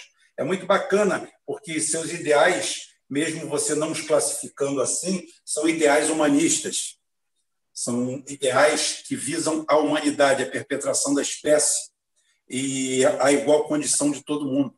Isso é muito legal a gente ver e é muito bom, como eu falei, são vocês os culpados de eu ainda não ter parado. Tá? São pessoas novas, por isso que eu acabo insistindo. Eu já tive vontade de parar várias vezes. Eu sempre sou atormentado com isso, porque isso aqui não é meu meio de vida, não é nada disso. Eu faço isso daqui é, porque gosto, porque sinto necessidade de fazer, junto com um grupo. Tem um grupo por trás de mim que acabou se juntando. É, você vê que quando você começa a bater panela na rua, uns já vão achar você doido, mas logo, logo aparece outros para bater panela junto com você. Então, um doido logo agrega outro, e outro chama outro, e hoje já tem doido à vontade no meu grupo. Tem até demais, mas não tem de menos, mentira, pode vir mais doido. Né? Então é legal, isso aí, bacana, saber isso aí. Bom, e como nós estamos. Oi! Meu amigo Uber, aqui o que eu acho que aqui na praia tem que fechar meia-noite. Então você vai. Aí, é. Você vai me explicar. É, você virou carteiro, por que, que você está com essa camisa aí?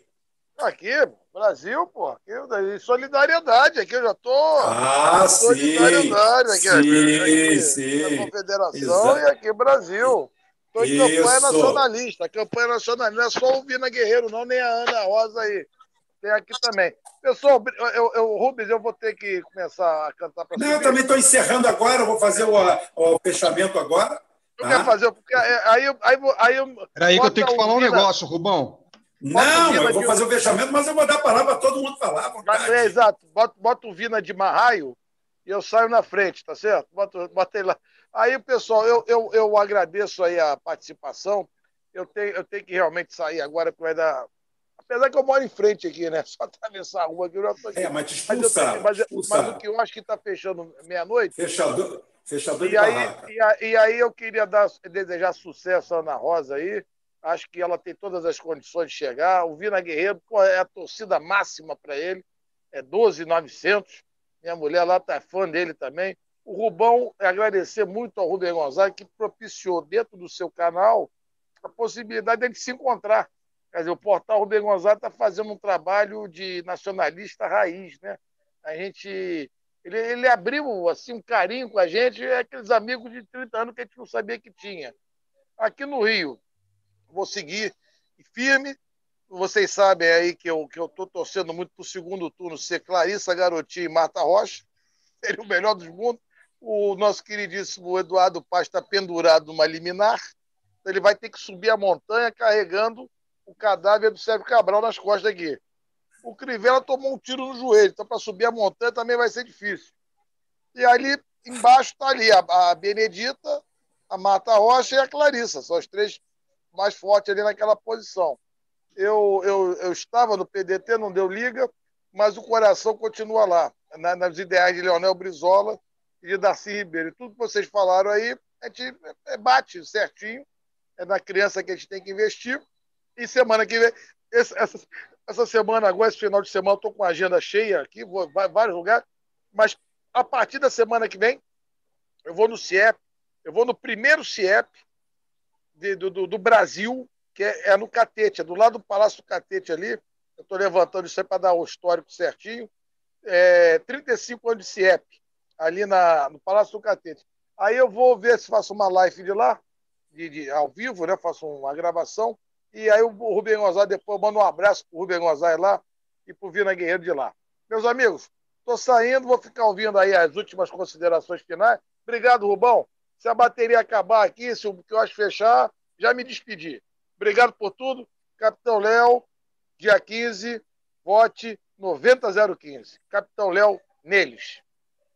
É isso aí, Léo. É isso aí, Léo. Vina, o microfone para você. Pode falar é, considerações finais, mas se quiser falar meia hora, pode falar, não tem problema não. Eu vou, porque eu falei menos que o Capitão Léo. Eu vou.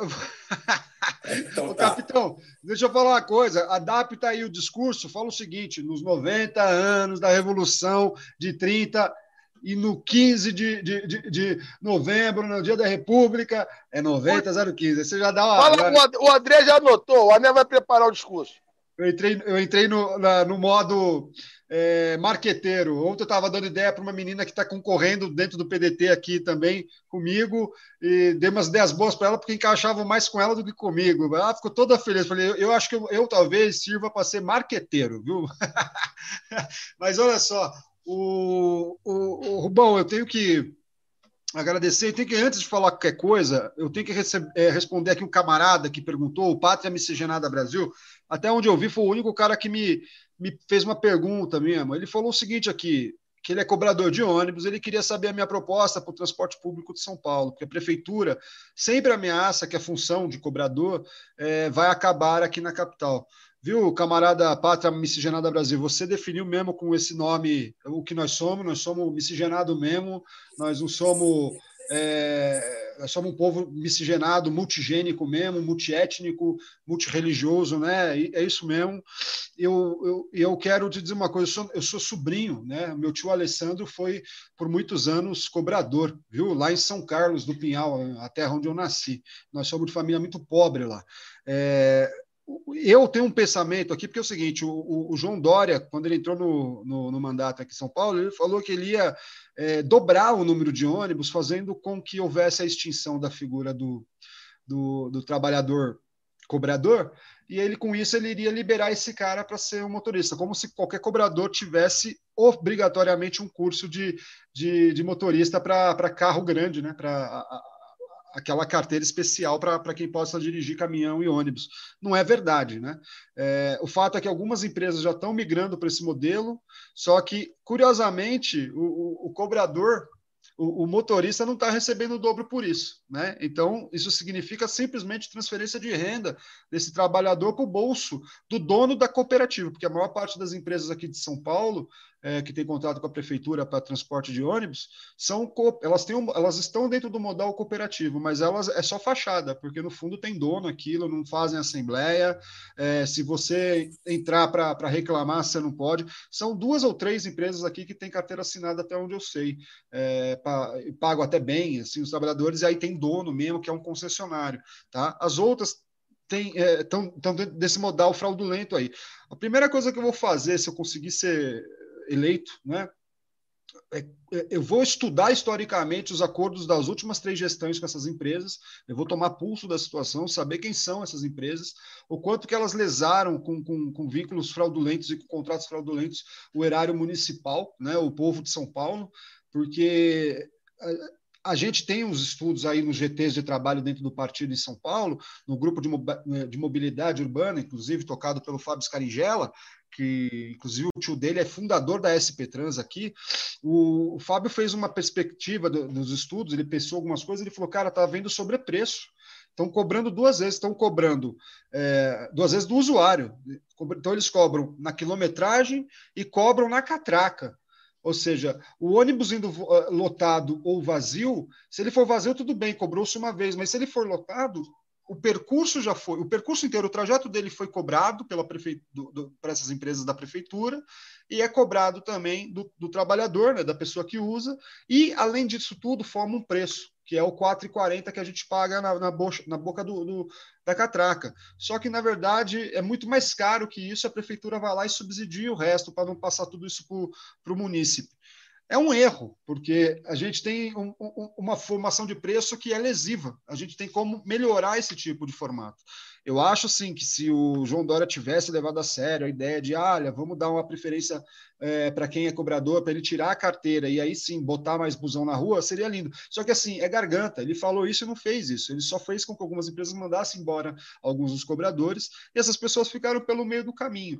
A partir do momento que você, eu, no caso, descobrir é, onde está sendo a, a lesão no, no, no, no formato, nesse formato, a gente vai ter que aplicar uma outra lei né, e vai ter que garantir com muita força popular de que ela seja aprovada para que haja uma nova formação de preço, porque é toda uma fórmula, né, toda uma questão que eu não vou saber explicar aqui agora, de verdade, eu não vou mentir para ninguém, não sei explicar, mas trata de peça, reposição, salário, é, diesel, trata de um monte de coisas, mais subsídio, trata, é um negócio, é uma pendenga enorme, mas enfim, a gente vai ter assessor para isso, assessor bem pago para isso, e a questão é, é, fazer uma nova forma de preço que não possa lesar o trabalhador, trabalhar, é, lesar o munícipe, e propor, inclusive, o seguinte: se é para ser cooperativa, que seja cooperativa de verdade. Por que a gente não faz uma linha de crédito para que pessoas que trabalhem na área, como você, meu velho, possa, junto com alguns amigos cobradores e motoristas, comprar alguns caminhões, né, alguns ônibus, na verdade, algumas carcaças ali, inventar uma marca, concorrer pela linha tal, pela linha tal e, e ganhar com isso, ganhar sua vida com isso. É, é entende? Se o Estado não faz, o, o, paralelo faz, viu? O PCC, infelizmente, aqui nessa cidade, essa vagabundagem aí, vem dominando alguns, algumas das linhas clandestinas aqui, né? Que antes eram os pirueiros lá de quando eu era moleque. Hoje são, agora não são mais peruas, porque foram, foram coibidas, mas agora são assim carros, né? O cara pega um uninho ali, bota trinco, cinco caras lá na frente, cobra quatro conto e leva o cara dali para cá. Isso quer dizer, um tipo de coisa que não faz sentido, né? E por que, que, o crime organizado pode ganhar isso se você não pode? Né? Você tem que ganhar isso, a prefeitura tem que ganhar com isso, o povo de São Paulo tem que ganhar com isso. Eu não sei se eu respondi. Se você também tiver é, considerações a fazer e quiser conversar comigo, meu velho, eu te diria para você ir lá para o meu canal, canal não, para o meu site, né? É o www.vinaguerreiro guerreiro é tem uma maneira lá de você falar comigo, tem um site, lá tem um e-mail, tem como entrar também no meu grupo do Telegram. Finalmente entrou um cara no meu grupo, Rubão, que ele, ele, é, ele é Rubete, né? Também. Ele vira e fala: olha só, negócio de WhatsApp que se foda, vamos pro Telegram nessa porra, né? E eu, é, tá bom, ele criou, ele fez o que eu não fiz, Rubão. Ele criou lá o Brava Gente, que é o nome do nosso movimento, e tem um canal aí no, no Telegram que ele faz podcast do, do que eu falo por aí, né? Ele vai lá, pega um, ele resgata os antigos e põe podcast para o povo ver. Mas lá a gente também discute um pouco das eleições. Cara, tem muitas ideias, eu ficaria muito tempo aqui, mas seria falta de respeito com o Rubem, com a Ana, com o capitão, com todos vocês. Eu, o Rubão sempre me chama, eu sou prata da casa aqui com ele, ele é meu padrinho, é isso que ele é. O, o capitão Léo vem se tornando isso aí também. É, eu preciso agradecer, Rubão. Obrigado, velho, de novo. Você sempre abre as portas para mim, né? E eu fico muito feliz, viu, de você fazer isso por mim. Eu fiquei muito feliz de conhecer a Ana Rosa, né? Que é uma menina fantástica, desejar um sucesso para ela. Eu queria ouvir o número dela, que eu não ouvi até agora. O meu número, inclusive, meu povo, é 12.900. Estou precisando de cascalho, tá? Para fazer campanha popular não é barato, não. Então, sobrou 50 mil reais, põe lá na conta minha lá da, da, campanha, né? da campanha, não é na minha conta, não, é na campanha. E aí a gente vai atrás, aí estamos fazendo folheto. Sábado estou em Perus, Rubão. Vou lutar lá pela memória do trabalhador queixada. Ontem, anteontem, fui no Jardim Rosana, no Capão Redondo.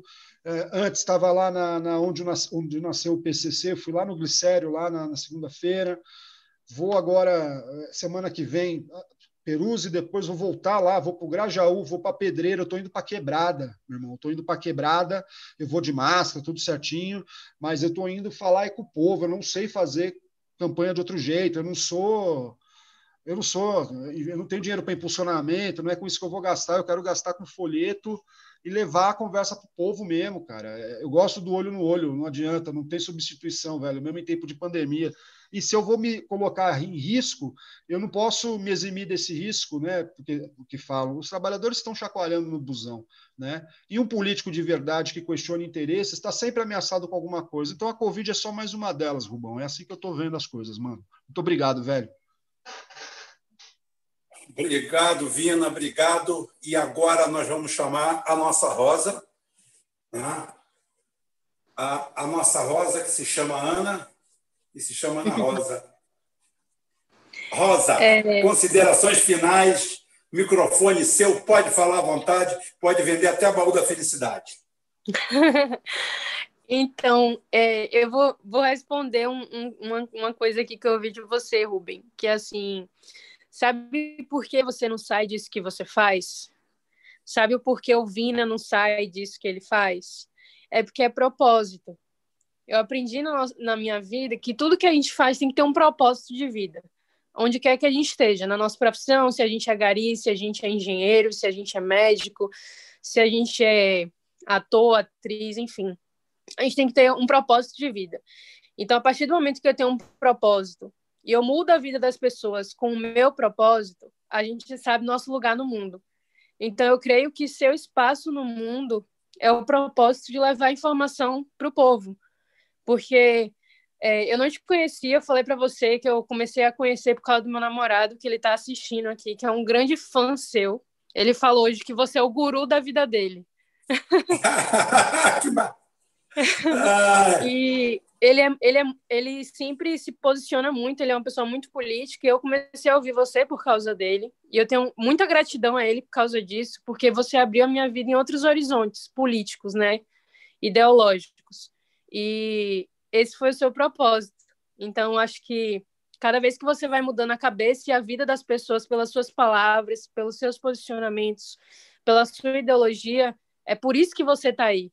A gente sempre pensa nas desistências, nas questões da vida de não estar tá aqui, porque é muito difícil a caminhada política. Eu só tenho 24 anos, estou há três anos mais ou menos, né, nessa caminhada aí, e já é difícil. Imagina você que viveu é, tanto tempo caminhando, continua caminhando na política, é realmente muito difícil, mas é como eu falo, é propósito.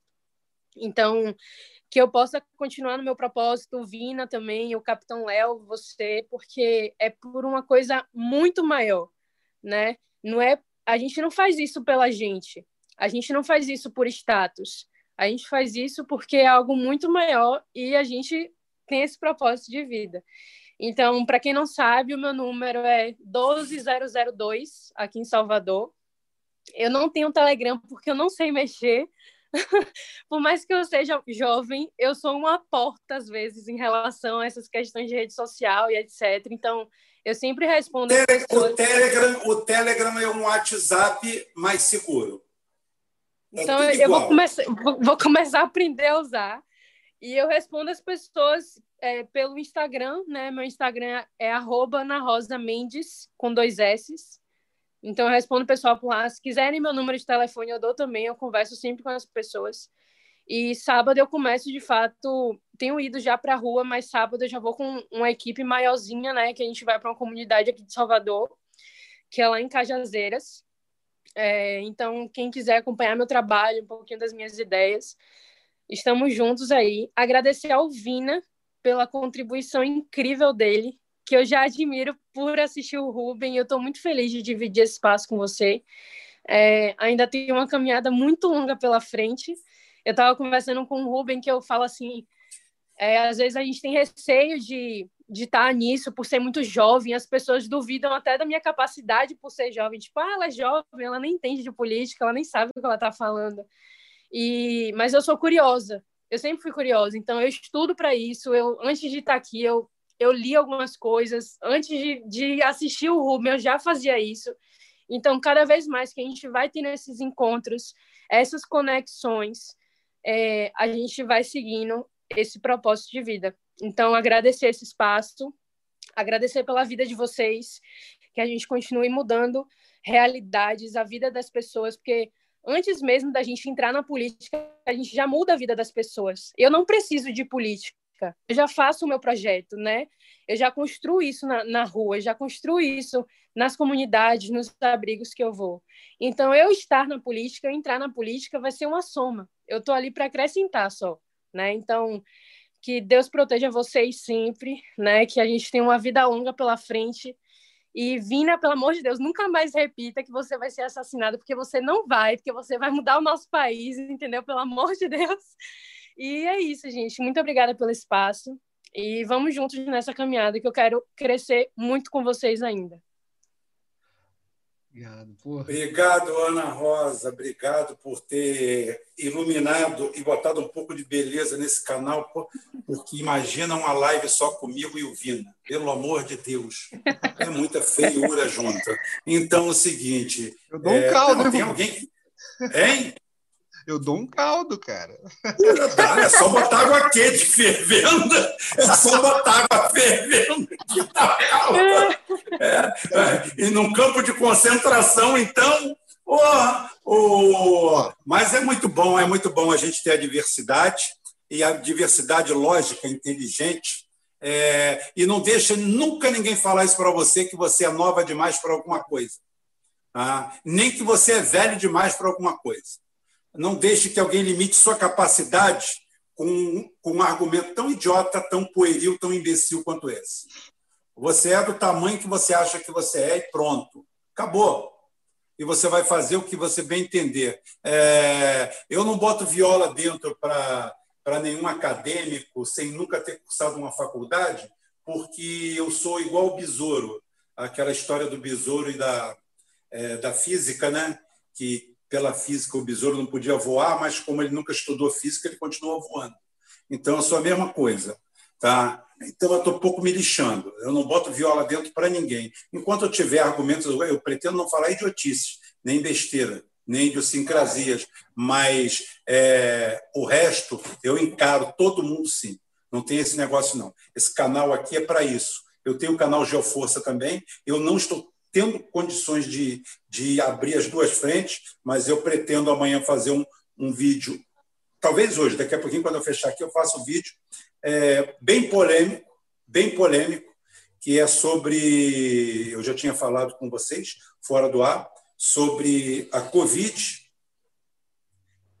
Não a farsa da Covid como vírus, que eu sempre alguém vai contar aqui, porque eu tive. Então, eu posso falar com muita propriedade. Eu peguei, passei mal, tive uma pneumonia, foi pesado, foi ruim, me curei. Ou outros amigos tiveram e não aconteceu nada também. Outros faleceram, que a vida é assim. Diz que a vida é arriscosa, né? A vida é arriscosa.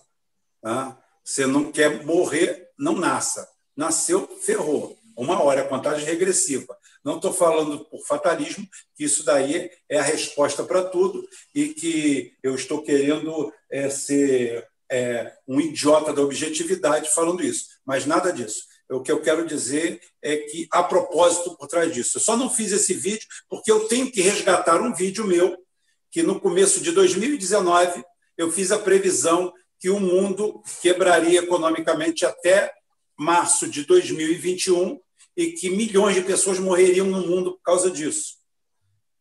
Eu tenho essa previsão, eu tenho esse trabalho que eu fiz lá atrás, eu como sou muito organizado com tudo que eu faço, tá? graças a Deus uma estrutura muito boa, eu nem sei qual foi o vídeo, então eu estou caçando ele.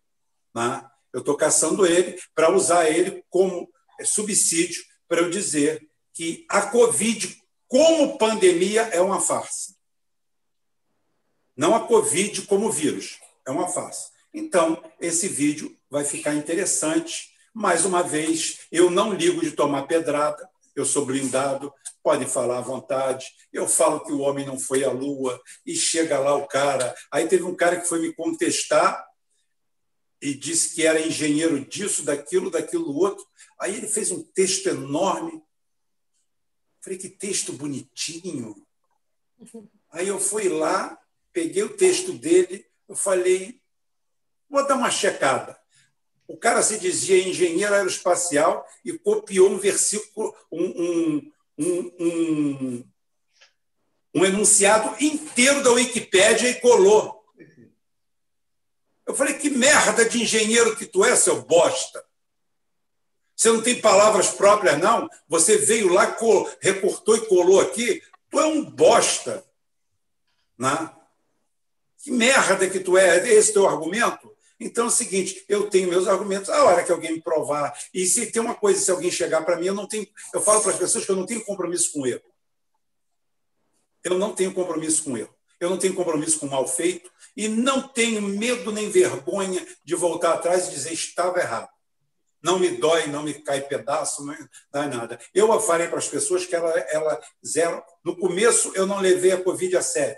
Depois, quando eu ouvi ela chegando, eu falei: vamos fazer tudo isso aí, vamos fazer a nossa parte. Fizemos a nossa parte. Porque até aquela hora era um mistério. Meu filho é veterinário, é infectologista, tem pós nisso, naquilo, naquilo outro, farmacologia, e a gente discutindo muito, conversando. Realmente, existia doença. E eu peguei, meu filho pegou, e meu sobrinho pegou. E a esposa do meu sobrinho pegou também. Ótimo. Só que era uma doença nova, você está vendo, vendo, vendo, vendo, vendo. Ela realmente é perigosa, é. Mas ela tem um baixo nível de infecção, tem um baixo nível de letalidade em relação a essas infecções e a gente chega à conclusão que tem algo por trás disso tudo. Ah, não é teoria da conspiração, é uma coisa. Mas isso aí eu trato no próximo vídeo, gente. Hoje eu vou ficar por aqui, tá? porque eu tenho que deixar esse pessoal dormir também. E eu ainda tenho que fazer o vídeo. Tá? Então, minha Rosa Ana, Sim. um abraço. O que, que foi? Aquele Gratidão. negócio que você disse do Bota a cara aqui, bota a cara aqui para Ana Rosa te conhecer. Vem aqui, vem aqui. É aqui. Esse aqui. Esse é o mais novo. Pronto. Ó, olha que bonitinho. Pronto, sai daqui, narigudo. Pronto. Não vai que quer falar? Não, não vai falar agora, não. Eu estou me despedindo do canal. Vai embora, sai daqui. Ah, esse daí é o mais novo. São cinco. Ah. Eita! São cinco, mas de três matrizes diferentes. Eu, eu, eu adoro sogra, aí eu vou casando para arrumar mais sogra, aí eu vou, vou, vou, vou, vou, pronto. O bom tá que nem o Bolsonaro, ele adora a família. Exatamente. Eu não posso falar do Bolsonaro, eu não posso falar do Bolsonaro por isso, não, porque eu também sou colecionador de sogra. Ô, bom, eu, de... eu, eu estou na quinta sogra, né? Que ela faleceu, então eu já não tenho mais, mas eu. eu não, é, eu normalmente, eu normalmente, eu, eu, eu, também, eu também estaria na quinta sogra, mas é, a maior, eu só tive duas sogras vivas. Uma não, não me suportava, me odiava, e a outra não. A outra é a minha primeira sogra, que ela falou que eu sou genro delas para sempre. Pra sempre. É, essa daí ela falou que ela não adianta que ela não, não abre mão de, dessa pessoinha aqui como genro. Então, eu não posso falar mais bobagem, mas você pode ficar falando de sogra, né? É, sai daqui.